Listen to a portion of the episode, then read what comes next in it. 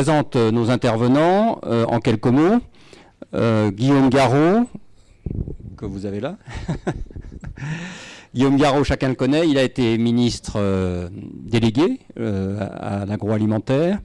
Il est député de la première circonscription de la Mayenne et surtout, il a beaucoup travaillé sur les questions évidemment d'alimentation et sur les questions de gaspillage alimentaire, puisqu'il est l'auteur d'un projet de loi et d'une loi sur ce sujet qui est rentré en application et d'ailleurs dont on dira un mot parce qu'évidemment ça fait partie du sujet de savoir si cette loi est appliquée et si elle sert véritablement euh, ses objectifs.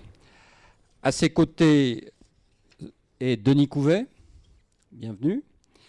Denis est écologue, il est euh, chercheur au Muséum d'histoire naturelle, professeur, spécialiste de la biodiversité, et il a fait beaucoup de travaux sur ces sujets, des liens alimentation, agriculture, biodiversité, et donc son point de vue euh, de scientifique, euh, spécialiste de ce sujet, sera évidemment extrêmement intéressant. À ses côtés, Marie-Ève Laporte, bienvenue. Marie-Ève Laporte est donc maîtresse de conférence à l'IAE de Paris, à l'Université de Paris 1 Panthéon-Sorbonne, et spécialiste des comportements euh, alimentaires, et en particulier euh, des comportements alimentaires à l'égard du risque nutritionnel. Et donc évidemment, c'est un point de vue euh, comportemental qui est évidemment lui aussi extrêmement important dans cette table ronde. Et enfin, Dalibor Friou, qui est écrivain, écrivain normalien agrégé de philosophie et qui a participé dans le cadre de Terra Nova et qui a fortement contribué dans le cadre de Terra Nova un rapport euh, sur euh, la viande que peut-être certains d'entre vous ont en tête, qui a fait un certain nombre de diagnostics et de propositions euh, tout à fait intéressantes sur la viande, qui a été assez largement repris dans les médias et qui a contribué au débat sur la viande qui existe dans nos sociétés depuis un certain temps, mais qui s'est amplifié ces dernières années. Voilà donc nos quatre intervenants. avant de commencer, je voudrais un tout petit peu cadrer le sujet en vous rappelant quelques données très simples. L'alimentation comporte euh, un risque nutritionnel évident, puisqu'aujourd'hui, on peut considérer qu'à peu près 60% des décès est lié d'une manière ou d'une autre à l'alimentation, que ce soit maladie cardiovasculaire, obésité, diabète, cancer. Et contrairement à ce qu'on peut penser parfois initialement, euh, c'est source d'assez fortes inégalités.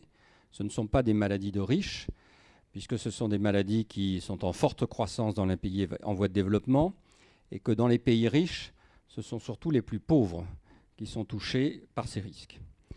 Deuxième élément que je voulais vous rappeler, l'alimentation a évidemment euh, des risques environnementaux extrêmement forts je ne sais même pas si on peut parler de risque, en tout cas de conséquences environnementales, à la fois, et si on veut résumer brièvement, mais peut-être que d'autres interviendront euh, là-dessus ou rappelleront quelques autres données, à la fois en termes d'émissions de gaz à effet de serre et donc avec un effet direct sur le climat, puisque vous le savez, c'était d'ailleurs dans le rapport de Terra Nova, euh, la viande, par exemple, est à elle seule responsable de 15% en moyenne euh, des émissions de gaz à effet de serre dans nos pays occidentaux développés. Mais aussi, évidemment, conséquences, euh, en tout cas du, système agroalimentaire actuel, euh, sur toute une série de paramètres environnementaux, les sols, la biodiversité euh, et toute une série d'éléments, sans parler des pesticides, sans parler de beaucoup de choses, toute une série d'éléments qui, évidemment, sont potentiellement dangereux sur le plan sanitaire. Alors, ce qui est évidemment complexe, c'est que l'alimentation, ce n'est pas simplement un problème sanitaire, n'est pas simplement un problème tout simplement de se nourrir, donc un problème euh, euh, d'alimentation, euh, mais c'est aussi un plaisir. Je crois qu'il faut toujours le rappeler. C'est un plaisir important, et en particulier dans nos pays. On a l'habitude, vous le savez, de distinguer les pays anglo-saxons qui seraient davantage sensibles à, la santé et à l'aspect sécurité, et puis les pays latins qui seraient davantage sensibles au plaisir et au rôle social de l'alimentation. Mais l'alimentation, c'est bien euh, un plaisir, et c'est un plaisir, je dirais, identitaire. C'est-à-dire qu'il y a des caractéristiques identitaires assez profondes euh, de l'alimentation dans un certain nombre de, pays, et il y a des caractéristiques individuelles identitaires très fortes, puisque chacun le sait bien, on a une histoire individuelle de son alimentation qui joue un grand rôle, de ses souvenirs alimentaires euh, qui jouent un grand rôle. Quatrième élément de rappel, il y a un changement de comportement alimentaire qui a commencé, mais ça ne fait que débuter. Et d'une certaine façon, on peut dire qu'il y a une espèce de course de vitesse entre ce changement de comportement alimentaire essentiel. D'ailleurs, plus, grand monde ne s'interroge sur l'objectif. C'est pour ça que je pense que nos quatre interlocuteurs seront évidemment d'accord sur l'objectif. Plus personne ou pas grand monde euh, ne s'interroge sur l'objectif. En revanche, il y a une course de vitesse parce que si on ne va pas assez vite, les problèmes sanitaires vont continuer à s'aggraver. Et si on, ne va pas assez vite, le problème climatique deviendra assez vite ingérable si on ne fait pas les efforts nécessaires et si l'agriculture et l'élevage ne contribuent pas à leur niveau à l'effort qu'il faut faire en matière d'émissions de, euh, de gaz à effet de serre. Dernier élément que je voulais rappeler, qui est évidemment tout à fait essentiel, c'est qu'il y a une diversité des comportements de plus en plus grande d'ailleurs. Il y a des véganes, il y a des, gens qui se nourrissent sans gluten, euh, il y a la nourriture bio, euh, il y a les gens qui suivent des régimes. Donc il y a une diversité de, comportements euh, de plus en plus grande, mais qu'il y a deux extrêmes qu'il n'est évidemment pas question de, de, suivre. Le premier extrême, ce serait de se dire simplement, après tout c'est un choix individuel, la société n'a pas grand-chose à dire sur ce choix individuel un premier extrême qui nous paraît, en tout cas nous, à la fabrique écologique, euh, euh, irréaliste compte tenu de, l'impact social et de l'impact environnemental et de l'impact dans tous les domaines euh, des systèmes d'alimentation. Le deuxième extrême, qui serait évidemment insupportable, ce serait de se dire, au nom de la santé et au nom de l'alimentation, on va vous imposer des normes, des façons de manger, des façons de vous alimenter, et qu'il faudra que vous suiviez. C'est évidemment deux extrêmes qui, euh, presque par construction, on pourrait parfois s'en approcher dans certaines pensées ou dans certaines réflexions, mais qui presque par construction, euh, je crois qu'on peut assez, largement euh, écarter. Naturellement, et ça va être l'objet de notre discussion de ce soir, il y a toute la gamme entre ces deux extrêmes de ce qu'il faudrait faire pour arriver à modifier plus rapidement et plus profondément nos modes alimentaires en respectant à la fois l'individualité, en respectant l'identité, y compris de pays, l'identité que représente l'alimentation, mais en traçant la voie pour avancer, encore une fois, et pour avancer et gagner cette course de vitesse. Alors la, première question que je vais commencer à poser à chacun d'entre vous, et peut-être en commençant en tout honneur à, à Marie-Ève Laporte, c'est à partir de vos travaux, euh, sur la base peut-être de ce diagnostic, d'abord, est-ce que vous êtes d'accord à ce diagnostic et quel est l'élément qui vous paraît essentiel en termes d'évolution des comportements euh, pour avancer plus vite euh, et plus, plus fortement? Ça marche? Oui. donc déjà, merci de m'avoir invité. Oui, alors je, suis, je partage complètement votre diagnostic. je pense que un des points essentiel, c'est de prendre en compte l'aspect culturel de l'alimentation, ce qui a pu être oublié un petit peu dans les politiques publiques. Euh, sans doute influencé en ceci par les politiques plutôt anglo-saxonnes. Euh, une, chercheuse, euh, Madeleine Ferrière, parlait de la loi des deux S pour opposer justement la, façon de manger aux États-Unis et la façon de manger dans les pays latins et à fortiori en France. Donc sécurité, santé d'un côté, saveur, sociabilité de l'autre. Et le modèle saveur-sociabilité, qui est censé être plutôt le modèle français, est un petit peu fragilisé aujourd'hui. Et en fait, on est allé plutôt vers des politiques euh, mettant en avant justement euh, le il faut, ne pas, euh, donc très normatif, très injonctif, très responsabilisant d'un point de vue individuel, avec beaucoup, par exemple, d'allégations nutritionnelles du type allégé en, enrichi en, ce genre de choses, alors que l'aspect culturel, l'aspect historique de l'alimentation et l'aspect euh, social est absolument déterminant. Et notamment le fait de partager, euh, on parle de commensalité, donc partager sa table, le fait de manger avec d'autres.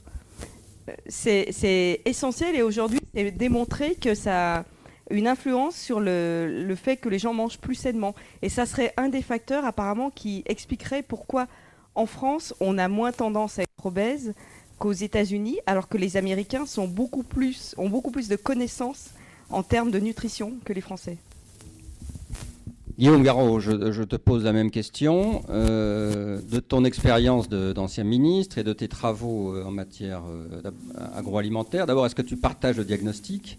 Et si tu avais quelque chose à retenir de, cette nécessaire évolution, qu'est-ce que tu retiendrais? D'abord, bonsoir, le Président. Bonsoir à ceux qui sont là et ceux qui nous regardent ce soir. le problème, tu l'as bien posé, en effet l'alimentation, euh, c'est d'abord un plaisir, tu l'as dit. C'est très important, il y a une valeur culturelle très forte dans un pays comme le nôtre. Mais il y a aussi un enjeu euh, social, de justice sociale, dans l'accès à l'alimentation. Comment on fait pour euh, garantir à chacun aujourd'hui, en France, l'accès à une nourriture de qualité Moi, je veux poser le problème comme ça. Ça veut dire que si euh, on considère qu'il y a euh, un choix à faire, il y a un choix politique à faire, de politique publique. Parce que garantir l'accès pour tous à une alimentation de qualité, c'est mettre en œuvre des politiques en matière d'économie, en matière de santé, en matière d'environnement, en matière d'éducation qui permettent de euh, tenir cet objectif. Pour répondre à ta question, oui, les choses changent et elles changent vite.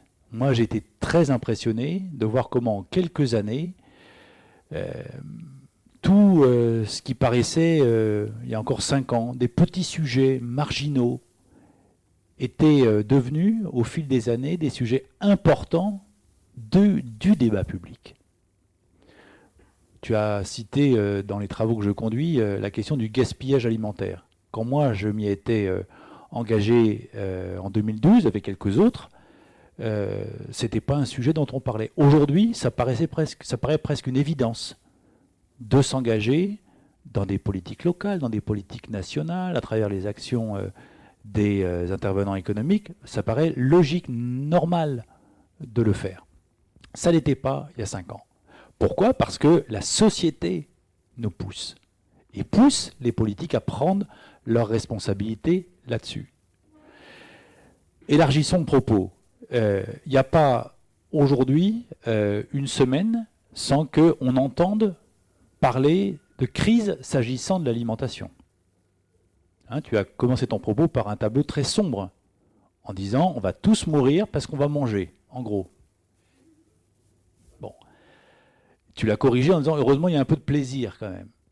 Mais c'est vrai que si on regarde l'actualité sur un an, ben, on a euh, toujours des crises euh, sanitaires qui se succèdent à des crises, euh, qui viennent succéder à des crises alimentaires, et on a l'impression que on est toujours en retard d'un train. Donc, la responsabilité, moi j'interviens comme politique ce soir à, cette, à cette table ronde, c'est de voir quelles règles on se donne. D'abord, quels objectifs on se fixe, et ensuite, quelles règles on, se donne. Et des règles, en effet, pour favoriser une alimentation favorable à notre santé, une alimentation qui soit respectueuse des équilibres de euh, la planète, une alimentation qui permette à chaque acteur des filières, donc de la chaîne alimentaire, euh, de se rémunérer, de vivre correctement de son, euh, travail, et puis enfin, une alimentation qui donne à chacun le choix, le vrai choix, et pas des choix contraints, pas des choix subis, pas des non-choix. Voilà comment je veux, moi, poser le problème. Denis Couvet, même chose. Euh, est-ce que le diagnostic, tu le partages et, si tu avais à retenir une logique dans cette. Euh, ensuite, laquelle tu retiendrais? Oui, alors effectivement, je, partage le diagnostic. Euh, moi, une des, choses qui, me frappe peut-être, c'est. en fait, le problème, c'est que agriculture, alimentation, environnement, tout ça fonctionne en système, hein, c'est-à-dire que les acteurs sont liés les uns aux autres, hein, du, producteur au consommateur. Et, ce qu'on constate quand même actuellement, ce qui est assez frappant, et je crois que vous l'avez dit un peu, c'est que euh, finalement, c'est un peu le consommateur qui actuellement est en train de, le, citoyen qui est en train de réorienter le système. On le voit très bien sur, euh, sur les demandes, hein, c'est-à-dire qu'effectivement, les consommateurs demandent des produits qu'éventuellement la grande distribution ne fournit pas encore. Et la grande distribution, du coup, s'interroge sur le modèle. On le voit hein, quand Carrefour, notamment, fait la publicité pour les semences. Euh, hors, euh, hors marché, c'est assez frappant. Et en fait, à quoi ça correspond? Ben, C'est parce que Carrefour a compris ce que, ce que demandaient en fait ses, clients.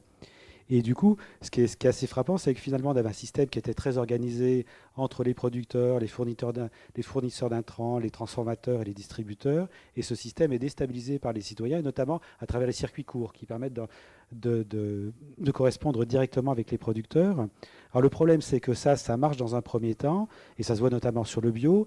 Mais tant que ça représente 5 à 10 du marché, euh, les problèmes ne sont pas les mêmes que si jamais on veut que ça devienne majoritaire dans le marché. Parce que là, ça veut dire qu'il faudrait réorganiser les circuits en fait de manière massive. Et donc là, je crois que la difficulté, elle, reste, importante. Hein. donc on a parlé effectivement de règles, mais il faut aussi que chaque acteur y trouve son compte, que les agriculteurs, les distributeurs y trouvent leur compte. Et donc là, il y a des choses qui sont sans doute pas tout à fait évidentes à, à prendre en compte. Et on le constate, en fait, c'est pour l'ensemble des questions environnementales. Hein. Pour les questions du climat, de la biodiversité, c'est un peu les mêmes, les mêmes problèmes de trouver des arrangements sociétaux qui permettent effectivement de devenir majoritaires. Dalibor Friou, donc je pose la même question. Est-ce que sur le diagnostic, euh, euh, tu es d'accord? Et, est-ce que tu, sur la, logique générale, de, qu'est-ce que tu, qu'est-ce que tu aurais à dire de, par rapport à ça? Oui, alors euh, il y a un terme euh, qui revient très souvent, qu'on a choisi dans, le rapport, c'est la transition. Quand on parle de transition, on parle de transition écologique et on parle beaucoup aujourd'hui de transition énergétique. il y a des parallèles à faire entre la transition énergétique, euh, ce qui, m'amène euh, à, rejoindre ce qui, vient d'être dit par mon, collègue, et la transition alimentaire. Dans, dans le domaine de l'énergie, et surtout l'électricité, on, a eu euh, des émetteurs, quelque chose de très centralisé, les centrales nucléaires, les barrages, qui envoient du courant à très haute tension sur des très grosses lignes. Euh, tout cela est euh, vertical, centralisé, avec une forte inertie. Et puis, on reçoit l'électricité, on ne sait pas trop d'où elle vient. En tout cas, on est tout en bas. Euh, dans le domaine, le monde nouveau de l'énergie, ce qu'on appelle les smart grids, euh, avec les énergies renouvelables, tout devient beaucoup plus complexe, réactif, en temps réel, décentralisé, euh, où on peut faire son propre bouquet énergétique aussi, on peut prendre un petit peu d'énergie synthétique. De... Donc il y a une, une transition énergétique qui se fait en, en redonnant la main aux citoyens en redonnant la main à des réseaux locaux. Le smart grid, c'est ce rêve-là, d'une sorte d'autosuffisance énergétique avec des capacités de stockage, de production, une distribution intelligente. Et le parallèle pour moi est frappant avec la transition alimentaire. La façon dont on peut, on va s'organiser finalement aujourd'hui pour euh, autoproduire, euh, de même qu'il y a de l'autoconsommation énergétique, il y a l'autoconsommation alimentaire, pour euh, distribuer, échanger et mettre de l'intelligence là où il n'y en avait pas ou peu, c'est-à-dire en bout de chaîne. Il y a beaucoup d'intelligence du côté euh, des émetteurs, Carrefour ou euh, l'agroalimentaire ou le nucléaire, et assez peu du côté des consommateurs qui étaient plutôt passifs en, recevant finalement ce qui leur était donné. Là, il y a une auto-organisation en bout de chaîne du côté des consommateurs et comme vous le disiez, ça remonte, euh, vers les, distributeurs historiques qui doivent s'en accommoder. Parfois le singer, parce que Carrefour qui fait de la semence euh, paysanne, c'est un peu, ça devient euh, assez, acrobatique. Carrefour qui fait du bio ou les grandes enseignes, la grande distribution qui fait du bio, il y a évidemment euh, ici un, opportunisme qui ne laisse pas intact le, sujet, mais il y a euh, dans l'idée d'une transition globale, il y a les mêmes logiques, je trouve, qui se, qui se répètent, que ce soit la transition énergétique, la transition écologique et la transition alimentaire. Ce qui fait que ça ne se limite pas seulement, euh, là on parle de, dans le rapport on parle surtout de la viande, mais on aurait pu dire, on aurait pu parler du, végétal, hein, la révolution végétale, où tout se réorganise et il y a de plus en plus effectivement de, choix, d'options. Et tant mieux si on peut effectivement euh, donner la main à, ceux qui ne l'avaient pas jusque-là dans, le régime alimentaire, dans l'offre, euh, les choix contraints qui, euh, existaient dans la restauration collective, scolaire, d'entreprise. Tant mieux si effectivement tout cela bouge et évolue. Ça nous donne des leviers pour une vraie transition écologique. Merci. Donc, donc je, vais commencer à euh, vous poser différentes questions. Je vous rappelle que vous avez le droit de rebondir sur ces questions euh, à partir des réponses des uns et des autres. Alors, je vais peut-être commencer par, en prenant en amont, et en commençant peut-être par Denis Couvet, euh, pour lui poser la question suivante.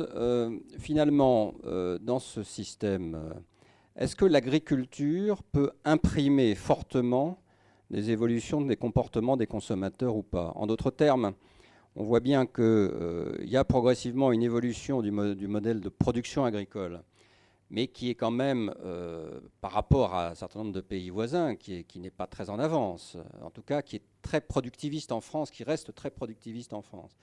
Est-ce que si on avait un modèle de production agricole qui évoluait plus vite, est-ce que ça aurait des conséquences sur euh, le le comportement des consommateurs et donc en d'autres termes, est, est-ce que le système agricole lui-même peut enclencher des modifications de comportement? Alors, c'est une réponse qui n'engage que moi, mais il me semble que le système agricole, il est extrêmement contraint, hein. c'est-à-dire que les agriculteurs, enfin le modèle économique de l'agriculture actuellement, il est quand même assez vacillant. Hein. Ça, c'est une première chose. La deuxième chose, c'est que quand on compare les paris, il faut faire très attention parce qu'il y a des pays qui sont massivement importateurs, tels que la Suisse ou le Japon, donc qui ont une agriculture de qualité, effectivement, sur leur terroir, mais qui par ailleurs importent massivement. La France est un, grand pays exportateur. Et forcément, la problématique agricole, elle n'est pas la même selon que vous êtes un pays exportateur, un pays importateur. Hein. donc il faut, faire attention à ça, sur le fait de savoir si la France est plutôt, est plutôt en retard. Euh, voilà. Et après, il y a les contraintes. Alors, j'allais dire malheureusement un vilain mot, mais les contraintes de marché. C'est-à-dire qu'actuellement, par exemple, l'accès aux fonciers, et ben, notamment pour les agriculteurs bio, c'est difficile. C'est difficile. Alors, pour prendre une comparaison, par exemple, en Allemagne, hein, vous n'avez pas régulation du marché foncier, beaucoup moins qu'en France. Et actuellement, l'Allemagne, vous savez peut-être, les consommateurs apprécient beaucoup le bio, mais l'Allemagne fournit de moins en moins, de moins en moins autosuffisante parce que le modèle bio n'est pas rentable actuellement en Allemagne. C'est-à-dire que la, la terre est trop chère pour les agriculteurs bio. Voilà. Donc là, oui, le système, en fait, il est, contraint. C'est-à-dire, il y a à la fois, alors, il y a tous les aspects agronomiques aussi, hein, tous les aspects fertilisants, fertilisation aussi, euh, contrôle, contrôle des maladies aussi, hein, ce qui n'est pas, quelque chose qui est, très simple. Hein. C'est-à-dire que les, les, pesticides de synthèse, en l'occurrence, c'est une solution de facilité qui économise du travail. Donc forcément, pour l'agriculteur bio, c'est déjà beaucoup plus complexe, c'est beaucoup plus coûteux. Euh, donc je dirais qu'effectivement, l'autonomie économique, elle est relativement faible. C'est-à-dire que quelque part, eh ben, il va bien falloir que la société aide l'agriculture, ce qui, sur le plan économique, d'ailleurs, ne pose pas vraiment de problème, parce que actuellement, l'agriculture, en tant que secteur productif, représente assez peu sur le plan, sur le plan économique. Alors, il faut imaginer d'autres modèles, alors notamment euh, ceux qui travaillent sur la préservation de la biodiversité, euh, notamment considèrent que ce qui serait important aussi, c'est que l'agriculteur soit reconnu pour son rôle éventuel de préservation de la biodiversité. Mais ça veut dire éventuellement des incitations économiques. Donc, par exemple, on pense en termes de paiement pour services environnementaux. Voilà. Donc en termes aussi de modèle économique pour l'agriculteur. Parce que en fait, ce qui se passe, c'est que l'agriculteur actuellement, est payé pour sa production. Donc à partir de là, la logique est infernale. Qu'est-ce que peut faire l'agriculteur pour maintenir ou pour augmenter son revenu? Ben, C'est produire plus. Et produire plus, ben, on sait ce que ça veut dire en termes climatiques, en termes de préservation de la biodiversité, sachant que sur le plan scientifique, les choses sont très claires, c'est-à-dire qu'actuellement, l'agriculture mondiale produit de quoi nourrir 3 milliards d'humains en plus. Hein. donc il n'y a pas besoin d'augmenter la production au cours du XXIe siècle, il y a de quoi absorber l'augmentation de la population humaine. Donc il s'agit bien effectivement de produire mieux, mais donc si on ne veut pas que les agriculteurs soient incités à produire plus, eh bien il faut trouver effectivement d'autres modèles de rémunération ou de reconnaissance sociale. Hein, c'est une autre manière aussi d'exprimer les choses. Guillaume, pour rebondir sur ce qui vient d'être dit, euh, c'est vrai qu'il y a un paradoxe qui est que euh, on a l'impression que l'agriculture n'est pas tellement motrice. Je prends un seul exemple qui est le fait qu'on on continue à importer, par exemple, beaucoup de produits bio. Euh, alors que d'une certaine façon, euh, on sait qu'il y a une demande de plus en plus forte. Euh, et comment, par rapport à ce que, Denis vient de dire, que, comment, comment tu expliques cette situation qui, quand même ne, s'améliore pas dans notre pays ces dernières années? D'abord, il faut replacer la part du bio dans la consommation totale de l'alimentation. C'est très, très minoritaire on est à 5-6% de la consommation totale de l'alimentation. Donc le bio, c'est une référence. Mais est-ce que, pour autant c'est le modèle ultime pour l'ensemble de l'agriculture française? J'en doute. Ne disons pas aux Français que demain toute la France sera bio. Je, n'y crois pas. Euh, du coup, première question que ça pose, euh, et c'était ta, question, euh, comment l'agriculture répond, donc la production agricole répond ou pas aux besoins, à la demande sociale qui est euh, très forte aujourd'hui sur des produits de meilleure qualité, du point de vue de, de, la production bien sûr, mais aussi, et on va plus loin que l'agriculture, du point de vue de la transformation, pour que on s'assure demain que l'ensemble de l'offre alimentaire, donc l'ensemble de l'alimentation produite en France, eh bien, euh, soit de meilleure qualité pour la santé ou pour l'environnement. C'est ça la demande. Donc il ne faut pas considérer que le bio, serait la seule réponse. Et il ne faut pas limiter la réflexion politique uniquement au bio. Ça, je crois que c'est fondamental, parce que si on s'enferme sur cette problématique-là, uniquement le bio euh, ou pas bio, euh, on passe à côté euh, de ce qu'est euh, le quotidien des Français. Hein. et on disait il y, a un, enjeu de justice sociale tout à fait, tout à l'heure. Si on veut que demain les gens mangent mieux, eh ben, ça veut dire qu'il faut que l'ensemble de l'offre alimentaire française soit améliorée dans ses standards de qualité. Ça, c'est très important de dire ça. Deuxième, euh, deuxième chose, les agriculteurs là-dedans. L'agriculture. Euh, d'abord, euh, il ne faudrait pas penser qu'elle est ringarde, ou que 95% des Français, des, agriculteurs, seraient ringards. Il y a tous les jours des progrès. Et il y a des gens qui sont vraiment engagés dans des démarches euh, pour améliorer et répondre aux demandes des, consommateurs. C'est très important de, de, comprendre ça. Ce qui se pose après, c'est la question du rythme et la question de l'intervention de chacun, et en particulier la puissance publique pour réguler, pour fixer les objectifs, pour donner les règles. Je le disais euh, tout à l'heure. Et quand je dis la puissance publique, c'est bien sûr la puissance publique nationale, mais c'est aussi, surtout, la puissance publique européenne, puisque nous sommes là dans une politique intégrée, qui est la politique agricole commune, euh, qui, euh, comme vous le disiez très, très justement, pendant des années, a dit il faut produire. Et plus vous produirez, mieux ce sera il fallait assurer l'indépendance alimentaire de l'Europe. Et alors de ce point de vue-là, on a formidablement réussi, à tel point qu'on a produit des excédents. On a surproduit. Et ça a eu des, effets euh, économiques majeurs, écologiques que chacun, euh, que chacun connaît, et même géostratégiques euh, très lourds aussi.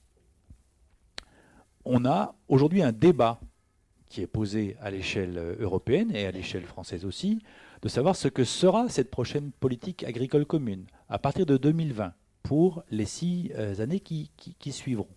Qu'est-ce qu'on met dans cette politique agricole commune? D'abord, quel budget on y met?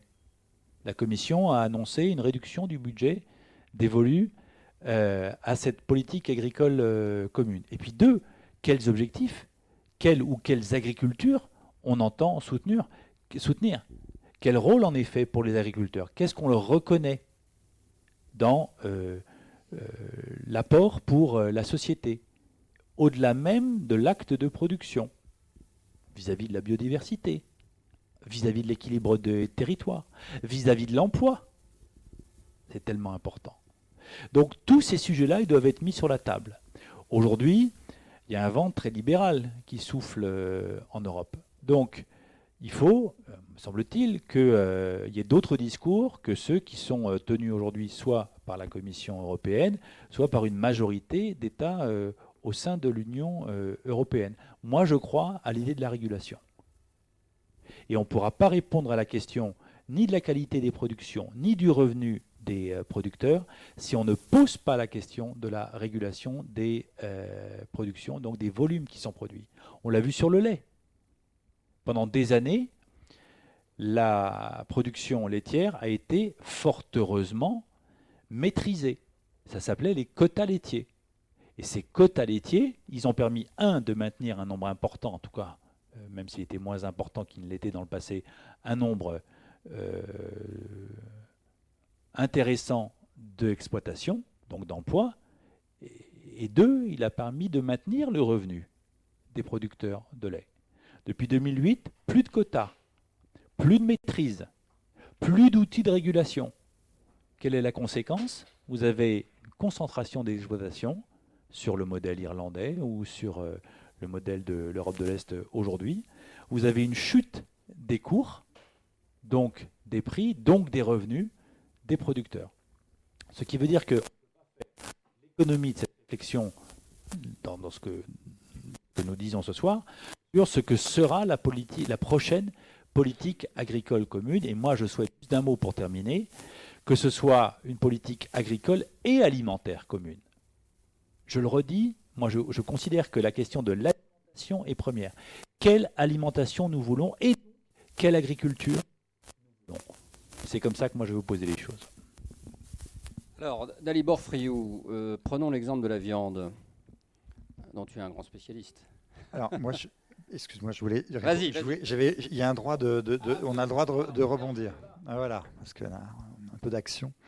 Euh, non, non, moi je je, suis pas du tout d'accord avec. Euh, je suis d'accord avec plein de choses, mais je suis pas du tout d'accord avec l'idée que on ne devrait pas se donner comme objectif une France, une Allemagne, une Espagne, une Europe 100% bio. Je ne vois pas pourquoi.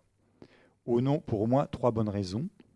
D'abord, pour les agriculteurs, les, rares agriculteurs qui sont heureux, qui vont pas avoir de cancer, heureusement, euh, qui ont un rapport euh, relativement normal avec leurs bêtes, euh, qui embellissent un petit peu la nature, etc. C'est les agriculteurs bio. Et il y a aujourd'hui une, course à la, conversion qui n'est pas assez soutenue, malheureusement, par, par les, gouvernements successifs, et pas seulement celui-là. Donc, pensons au bonheur des agriculteurs, à la vocation des jeunes. Qu'est-ce que c'est que l'attractivité de ce métier? Bah, Devenir un agriculteur bio, c'est un peu plus intéressant que de, passer, de mettre d'enfiler son scaphandre et d'aller pulvériser des, pesticides en hélicoptère. Donc ça, c'est ça va être peut-être réautorisé justement. C'est dans la loi, c'est un sujet de polémique actuel. Euh, voilà. Donc l'attractivité du métier agriculteur, euh, moi, mes enfants, je pense que si je leur présente un agriculteur bio, ils auront plus envie de, devenir agriculteur si je leur présente un, grand éleveur dans la Beauce avec, le, avec, avec ses pesticides et son, son, ses tracteurs euh, et son, surendettement, etc. Euh, ou les petits éleveurs qui au bord du suicide, qui n'arrivent pas à vendre sa viande de porc. deuxième chose, c'est une promesse sociale. Aujourd'hui, dans toutes les écoles de France, énormément d'écoles de France, en tout cas dans la mienne, en banlieue parisienne perdue, euh, il y a un menu bio tous les 15 jours et, toutes les, ou même toutes les semaines, tout est bio dans le, jour J. Euh, pourquoi ne pas tenir cette promesse? Pourquoi ne pas élargir cette promesse euh, pour, les gens? Et troisième argument, économique, terre à terre, pragmatique, il y a une demande folle qui est principalement maintenant récupérée par les grandes surfaces mais euh, il y a une demande. Donc si on est un bon libéral, un, bon pragmatique, au nom de quoi On dirait les gens ont envie de bio, donc on va surtout pas euh, développer, euh, tout faire pour qu'il pour qu y ait du bio. Je ne vois pas en quoi politiquement, économiquement et socialement cet objectif ne serait pas défendu, défendable et souhaitable. Euh, on est dans un, on est quand même au bord du gouffre au niveau des, eaux, la pollution des eaux. On se fait, on se fait attaquer par l'Europe, on se fait euh, réprimander, on est, on est, on, salit la terre, on, stérilise les sols, on, déforeste, on fait de la déforestation. Je vois pas. ça, peut être bio, on peut s'entendre sur les termes. Ça peut être bio ou euh, haute qualité environnementale, comme on voudra. Oui, mais l'objectif, non, mais l'objectif, je ne vois pas pourquoi on pourrait politiquement, Dieu sait qu'un objectif politique, ça peut prendre du temps à, être euh, atteint, mais cet objectif-là, je ne vois pas au nom de quoi il ne serait pas souhaitable et, digne euh, d'une politique publique. Alors, qu'est-ce qui veut réagir Denis? Je veux bien réagir. On a, on a discuté justement à l'Académie, on a un groupe de travail sur l'agroécologie. Vous savez, l'agroécologie, c'est très populaire actuellement. Et en fait, ce que nous disent nos collègues de l'INRA, c'est que, en fait, discuter de l'agroécologie, ça fait 40 ans qu'ils le font, c'est-à-dire que ça s'est appelé agriculture durable, agriculture raisonnée, etc. Et ça a été un échec chaque fois. Et pourquoi ça a été un échec? C'est parce que le cahier des charges n'était jamais précis, que du coup, souvent, ça ressemblait, bah, finalement, les agriculteurs vont respecter la réglementation, ce qui du coup pour le consommateur n'était pas forcément très visible et très, très attractif. Et du coup ce qui se passe, c'est que c'est un peu par défaut, c'est-à-dire que le label agriculture biologique, il a le mérite d'être clair. Voilà. Et donc de ce point de vue-là, du coup, là, effectivement, l'acheteur, le consommateur sait de quoi il s'agit.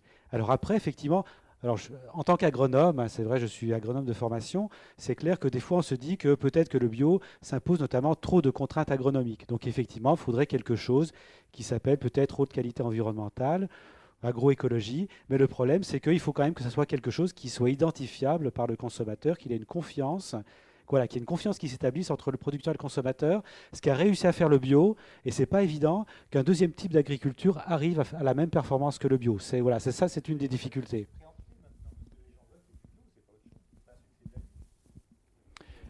Moi, je voudrais qu'on sorte juste des caricatures. Je mets un peu de débat euh, volontairement. Parce que, tel que euh, euh, Dalibor vient de nous présenter les choses, il y a les bons d'un côté, les méchants de l'autre, les gentils et les pollueurs. Bon. Heureusement que le monde, il n'est pas blanc ou noir comme ça. Et heureusement qu'il y a des gens aujourd'hui qui se posent la question de savoir comment ils peuvent améliorer leur façon de produire. Et la question qu'on doit se poser, c'est comment on encourage tous ces gens-là. Parce que bien sûr que euh, dans un monde idéal, très théorique, 100% euh, de, la, euh, de la surface agricole utile en France en bio, oui, sauf qu'on n'y arrivera jamais. Moi, je veux bien qu'on se le pose comme idéal politique, mais je ne vois pas aujourd'hui comment, à échéance de 10 ans ou de 20 ans, on y arrive. Je ne vois pas. Mais si vous avez les recettes, faut nous les donner. Hein. Bon.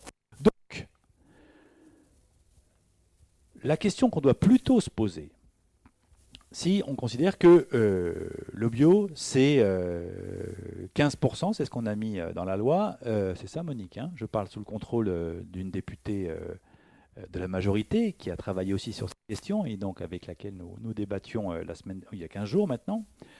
On a mis 15% de la surface agricole utile en bio à l'horizon 2022. Ce qui est déjà un énorme pas en avant. Je le dis. Hein. voilà. En 22, hein, 2022. Bon. Mais est-ce qu'on n'est pas capable de dépasser aussi l'espèce de, d'opposition qui, à mon avis, stérile entre les bio et le conventionnel? Comment? Moi, je crois beaucoup, en effet, à la HVE, la haute HQE, à la haute qualité environnementale. HVE, pardon. HVE. La HVE. Pourquoi? De niveau 3. Pourquoi? Parce que aujourd'hui, c'est l'outil, me semble-t-il, d'emmener des gens dans une nouvelle façon de produire. Parce qu'il ne faut pas, vous savez, c'est culturel aussi. On ne passe pas facilement du conventionnel au bio. Ce n'est pas vrai. Il faut, il faut aller rencontrer ce que sont aujourd'hui euh, nos jeunes agriculteurs euh, dans des départements comme les miens. Vous leur dites bio, ils font des bons de 3 mètres. Parce que c'est idéologique, parce que ça fait peur, parce que c'est un monde qui pour eux n'est pas le leur. Donc moi je préfère qu'on dise comment on emmène toute une génération à produire mieux demain. Et demain, euh, pas euh, dans 50 ans, hein, dans 5 ans, dans 10 ans, dans 15 ans. Et je crois beaucoup à ces démarches de progrès parce que ça peut mobiliser. On parle de ce que les gens font de bien pour les amener à faire davantage encore, mieux encore. Et nous, dans la loi, on n'est pas allé euh, aussi loin qu'on aurait souhaité, mais on voudrait que le HVE puisse s'imposer dans des territoires. Le HVE, c'est quoi? C'est un cahier des charges qui est exigeant, qui est rigoureux, et qui permettra demain de produire plus propre, de produire plus sain. C'est ça qu'on souhaite, pour euh, faire en sorte que, euh, c'est l'objectif qu'on s'était fixé, que 30% à horizon de 10 ans de la SAU en France soit sous HVE on, a réussi dans la, dans la loi à en faire une marque territoriale. Ça veut dire que des territoires entiers s'engagent dans cette démarche-là. Eh rien que ça, je vous assure que ça, demande, ça demandera de sacrés efforts. Mais si on était capable, dans le cadre de contrats, entre une ville, un territoire urbain, et le territoire rural qui l'environne, voilà, non seulement la, restauration collective, Martine, mais avec ceux qui produisent de l'alimentation. Donc tous les producteurs agricoles, mais aussi tous les transformateurs, en disant demain, dans 5 ans, vous allez produire du HVE. On va nourrir les cantines avec ça, hein, les EHPAD, les, écoles, mais on va aussi produire localement du HVE qui pourra ensuite être euh, vendu. Ce n'est pas simplement pour euh, une consommation euh, locale. C'est une démarche de progrès. C'est réaliste. Mais rien que ça, c'est très volontariste. On n'y est pas. Hein. On commence à peine à en jeter euh, les fondements. En tout cas, moi je crois que c'est une démarche d'avenir qui dépasse l'opposition bio-conventionnelle, caricaturale, parce que si on continue comme ça, on n'avance pas, on rejette plein de gens, je vous assure, hein, on rejette plein de gens.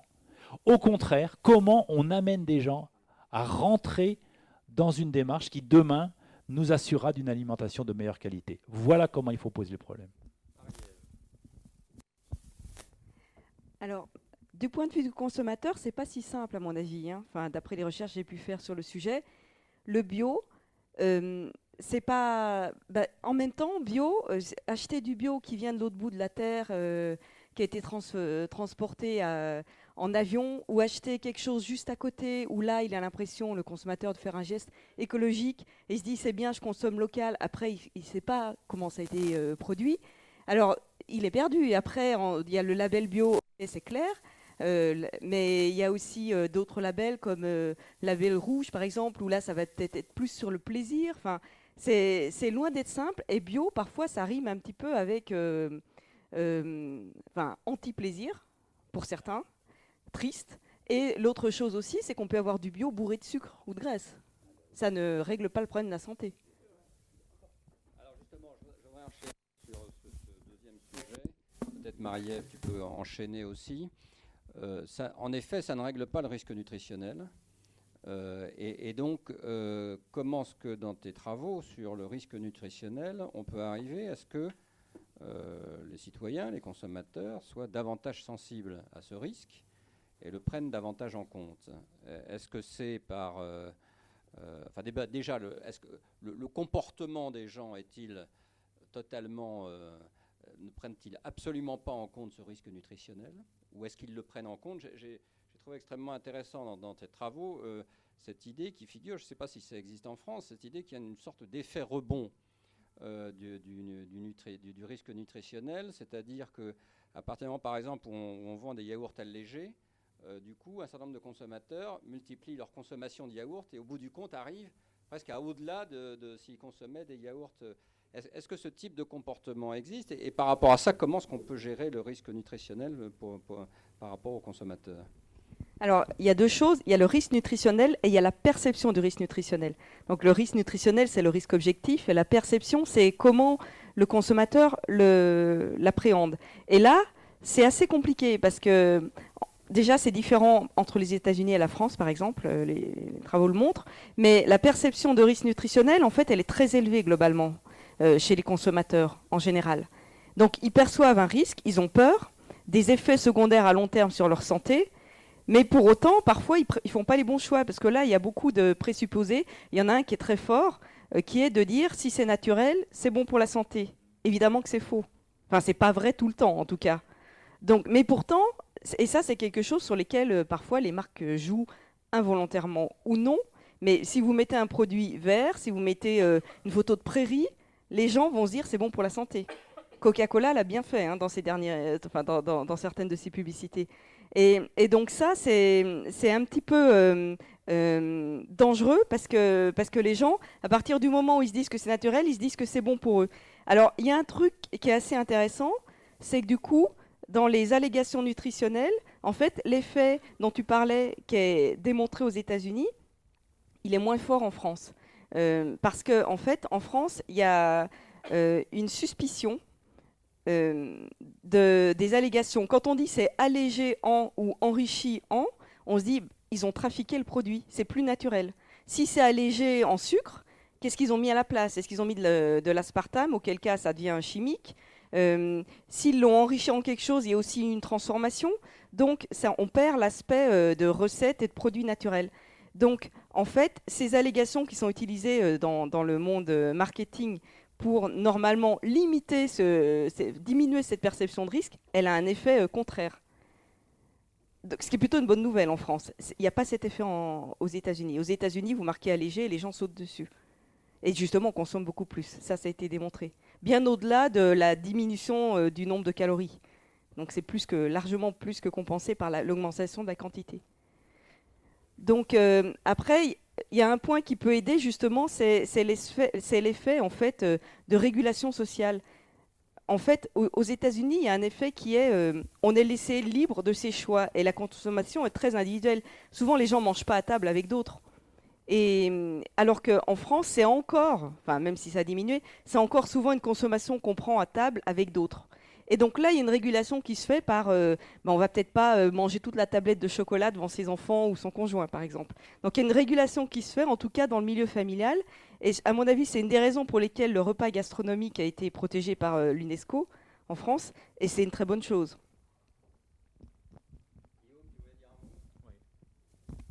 Juste dire un mot sur l'alimentation, les choix des consommateurs. Et mettre en avant la nécessaire éducation à l'alimentation. C'est fondamental parce que euh, les gens ont, des intuitions qui sont euh, souvent justes. Euh, il y a des messages qui sont passés hein, à travers le PNNS, donc le Programme national nutrition santé, pour dire par exemple qu'il faut manger 5 fruits et légumes par jour. Tout le monde sait tout ça. Bon, donc il y a quelques repères comme ça qui sont, euh, qui sont donnés. Simplement, si on veut euh, donner à chacun les vrais outils pour choisir son alimentation, être responsable devant son alimentation, donc si on veut répondre à cet enjeu de justice sociale, il faut euh, transmettre des repères avec beaucoup plus d'efficacité que les messages simplement qu'on voit à travers la publicité. Donc moi je crois beaucoup à l'idée d'éducation à l'alimentation à l'école. Ce qui n'est pas fait aujourd'hui ou de façon euh, euh, ou en pointillé, on va dire. Ça, c'est très important que l'éducation nationale devienne un vrai partenaire de l'éducation à l'alimentation. Ça me semble fondamental. Deuxième chose que je crois aller dans le même sens, au titre de la cohérence, il faut qu'on soit aussi sans doute beaucoup plus strict sur tous les messages envoyés, et en particulier par la publicité. Parce que euh, sur les esprits euh, euh, que sont des esprits plus fragiles, que sont ceux des enfants et des adolescents, si vous balancez des pubs sur Internet, à la radio, à la télé, avec des produits qui sont comme ça, qui paraissent gourmands et, amusants, bah, c'est sûr que ça déclenche des, envies de, consommation, donc d'achat. ça va de soi. Mais si on n'encadre pas de façon beaucoup plus stricte la publicité euh, en direction des enfants et des adolescents, on n'y arrivera pas non plus. Donc, ce que je veux dire, c'est qu'il y a à la fois un travail qu'il faut faire sur l'offre alimentaire, mais il y a aussi tout un travail à faire en termes politiques sur euh, la consommation, donc les consommateurs, donc les comportements, ce qui veut dire éducation, ce qui veut dire aussi euh, encadrement des règles de la publicité. Alors, Dalibor, Euh, la formation des cuisiniers et l'éducation des enfants sur la consommation de viande. Je suppose que vous en avez discuté, les différents auteurs entre vous, sur ces, propositions. concrètement, qu'est-ce que, oui, alors c'est pas c'est pas mystérieux, c'est pas c'est pas de la magie. Hein. c'est effectivement que, concernant euh, l'obsession de l'apport nutritionnel de la viande, il y a effectivement une éducation à faire euh, des professionnels. Donc euh, que ce soit les professionnels de la restauration, les cuisiniers, euh, ou même effectivement même des, dans les écoles, il y a tout un, sur, un surinvestissement, une survalorisation de la viande dont on essaie de faire un peu la généalogie dans notre, dans notre rapport. pourquoi est-ce qu'on consomme aujourd'hui ces quantités hallucinantes de viande En France, en Europe, mais surtout aux États-Unis, et puis bientôt euh, en Chine et, en Inde? Alors là, ça va vraiment euh, déménager. Quand ils se mangeront la moitié de ce qu'on mange seulement, euh, la Terre aura changé de visage. Là, il y, a un vrai problème. pour revenir à la France, les, professionnels de santé, il faut simplement déjà leur faire un minimum d'actualisation nutritionnelle. Dans le rapport, on montre à quel point les protéines végétales ont été réhabilitées par les plus grandes euh, institutions, notamment américaines, Harvard ou ailleurs. Que l'association américaine de, de diététique qui regroupe 70 000 professionnels aux États-Unis a montré que le régime végétarien, même végétalien, était bon pour toute, à tout âge de la vie. grossesse, athlète, enfant, vieillard, etc. Donc il y a une réhabilitation ici des, du végétal hein, qui doit aussi se faire dans l'enseignement, dans les écoles hôtelières, dans la formation des, professionnels. Et effectivement, quand on éduque au goût, il faut diversifier. À la rigueur, euh, c'est pas qu'on est contre particulièrement la viande dans, le, dans, le, dans, le, rapport, même si chacun a ses préférences personnelles, mais c'est l'idée de diversifier. De diversifier qui fait qu'aujourd'hui, euh, une assiette se compose autour d'un morceau de poisson ou de viande comme s'il y avait une sorte de pilier central, et puis on l'accompagne euh, autour euh, de quelques légumes, euh, parfois décoratifs dans certaines brasseries. Il y a un petit peu de persil, trois, trois haricots verts hein, pour un, contraste de couleurs, mais c'est tout. Donc il faut réhabiliter le végétal hein, parce que c'est une source de plaisir absolument extraordinaire comme le montrent aujourd'hui certains, certains chefs. Donc c'est surtout cet imaginaire de la viande qui est pourfendu maintenant même au niveau euh, des Michelin 3 étoiles par des grands chefs euh, qui végétalisent euh, leur offre ou qui tour, se tournent comme Passard vers une offre quasi exclusivement végétale. Donc là, ça passe aussi par, par un travail sur les imaginaires, sur la gourmandise, sur les couleurs, sur les saveurs, et sur euh, le terroir. Alors, une des propositions qu'on fait notamment, c'est de diversifier également tout ce qu'on appelle les signes officiels de qualité. vous en parliez avec les labels rouges. Aujourd'hui en France, énormément de signes de qualité portent sur des protéines animales. Donc la viande, les fromages, euh, le vin aussi, euh, bien sûr, mais très peu pour des végétaux. Alors, il y en a quelques-uns. Il y a le, le, coco de Paimpol, il y a les mojettes de Vendée, que vous connaissez etc. Il y a quelques exemples, mais beaucoup moins proportionnellement que dans d'autres pays. L'Italie a beaucoup plus d'appellations d'origine contrôlée pour des spécialités végétales, haricots de telle région, salades de telle autre région, etc. Donc il faut redonner au végétal une dignité, un prestige, une désirabilité peut avoir euh, la, viande, le vin ou, le fromage avec des spécialités. Donc ça passe, ça passe par tout ça. C'est pas euh, jeter la viande aux orties en disant euh, c'est mal et puis un peu comme tu le suggérais facétieusement mettre des, sur les paquets de viande mettre des, des photos d'animaux égorgés comme on met des, des gosiers cancéreux sur les paquets de, de cigarettes. Non, je ne pense pas qu'on doit en arriver là parce que la viande c'est du plaisir pour beaucoup de gens et ça doit le rester mais ça doit être un plaisir plus peut-être plus euh, maîtrisé, plus rare.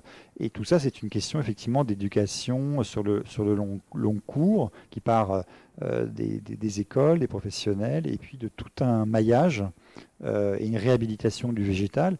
Pour moi, pourquoi j'insiste sur le, biologique? Parce que le biologique, c'est pas pour dire il y a les bons et les méchants, encore que pour moi, il y a les, malheureux, et les, les, heureux. On est plus heureux quand on fait du bio que quand on fait pas du bio, en moyenne, à mon avis. Mais euh, donc c'est pas du bon et du méchant, c'est un rapport à la nature, plus, plus, exactement. Euh, donc il y a le bio pour moi, c'est aussi la possibilité de faire de la polyculture, de revenir à quelque chose de, plus équilibré en tant qu'agriculteur, de faire un petit peu d'élevage, un petit peu de, verger, un petit peu de, maraîchage, etc. Quelque chose qui est beaucoup plus satisfaisant, qui peut permettre aussi l'autosuffisance euh, pour, l'agriculteur, qui peut lui permettre éventuellement de produire de l'énergie euh, avec une éolienne ou des panneaux photovoltaïques. Pour moi, c'est aussi, aussi cette, euh, symbiose-là, cette, cette complémentarité qui, permet de, remettre la viande à sa place, pas l'éliminer, la remettre à sa place, monter en gamme, et puis de, rester un, pays référence en termes de, plaisir, euh, de plaisir de la table. Alors Marie-Ève, sur la publicité, euh, sur la publicité,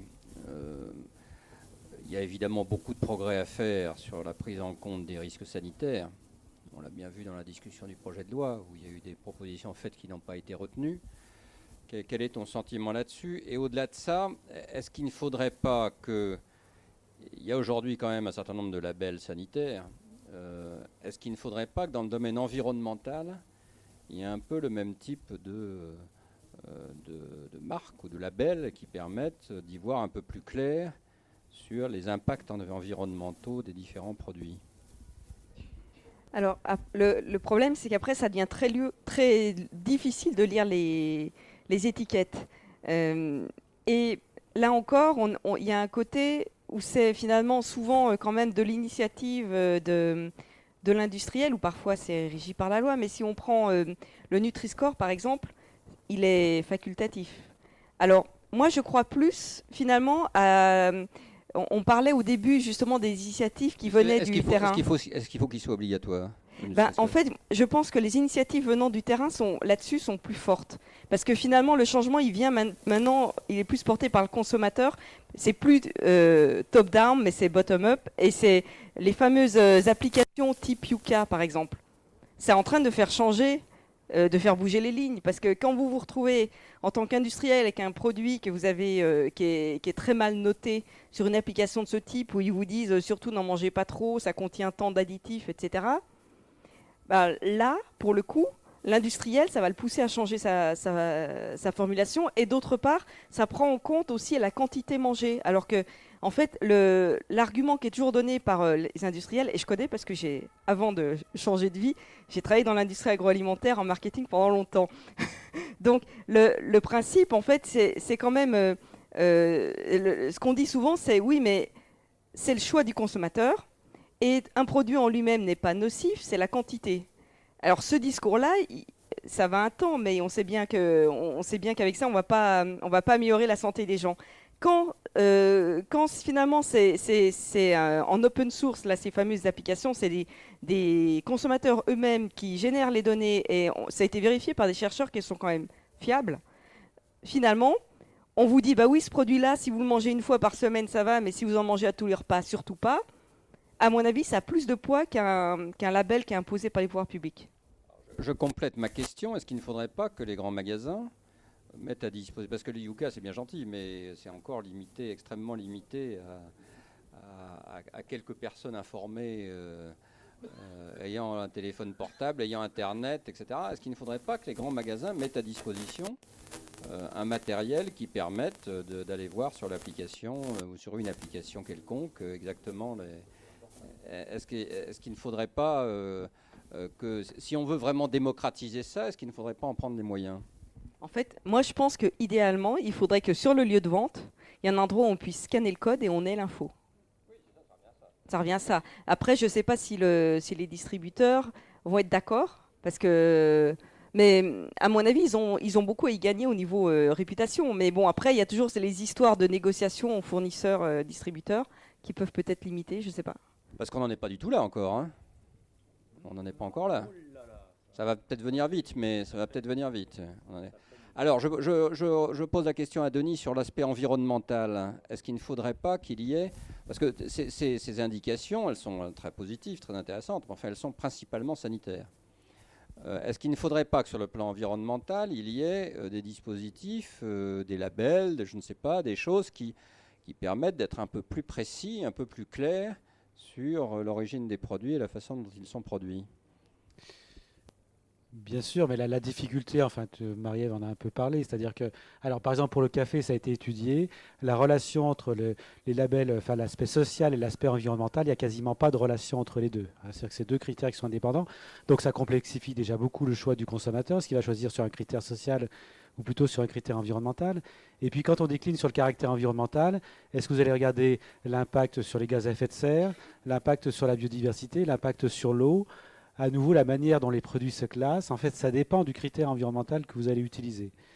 Donc du coup, ça devient, extrêmement complexe. Donc moi, je suis assez convaincu qu'effectivement, c'est par le bottom-up que ça va se faire.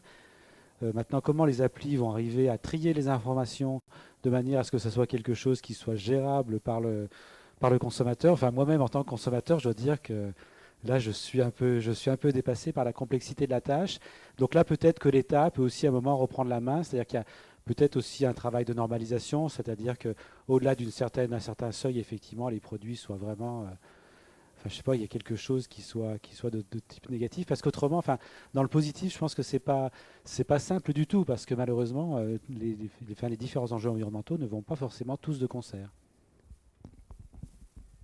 Il y a évidemment les, aspects des structures intermédiaires qui jouent un grand rôle, donc la question des cantines scolaires, de la restauration collective, etc.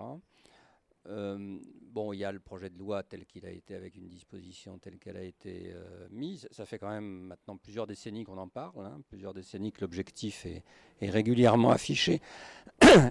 Comment est-ce qu'on peut imaginer que ça marche concrètement, euh, la façon de respecter, pour tous les gens dont je fais partie, qui ont été ou qui sont parents d'élèves, et qui, on, en est, on est quand même assez loin d'un dispositif de transparence totale et, de, d'identification des produits tels euh, que ça permette de dire on est à 15% de bio, 20% de bio, 20% euh, de produits.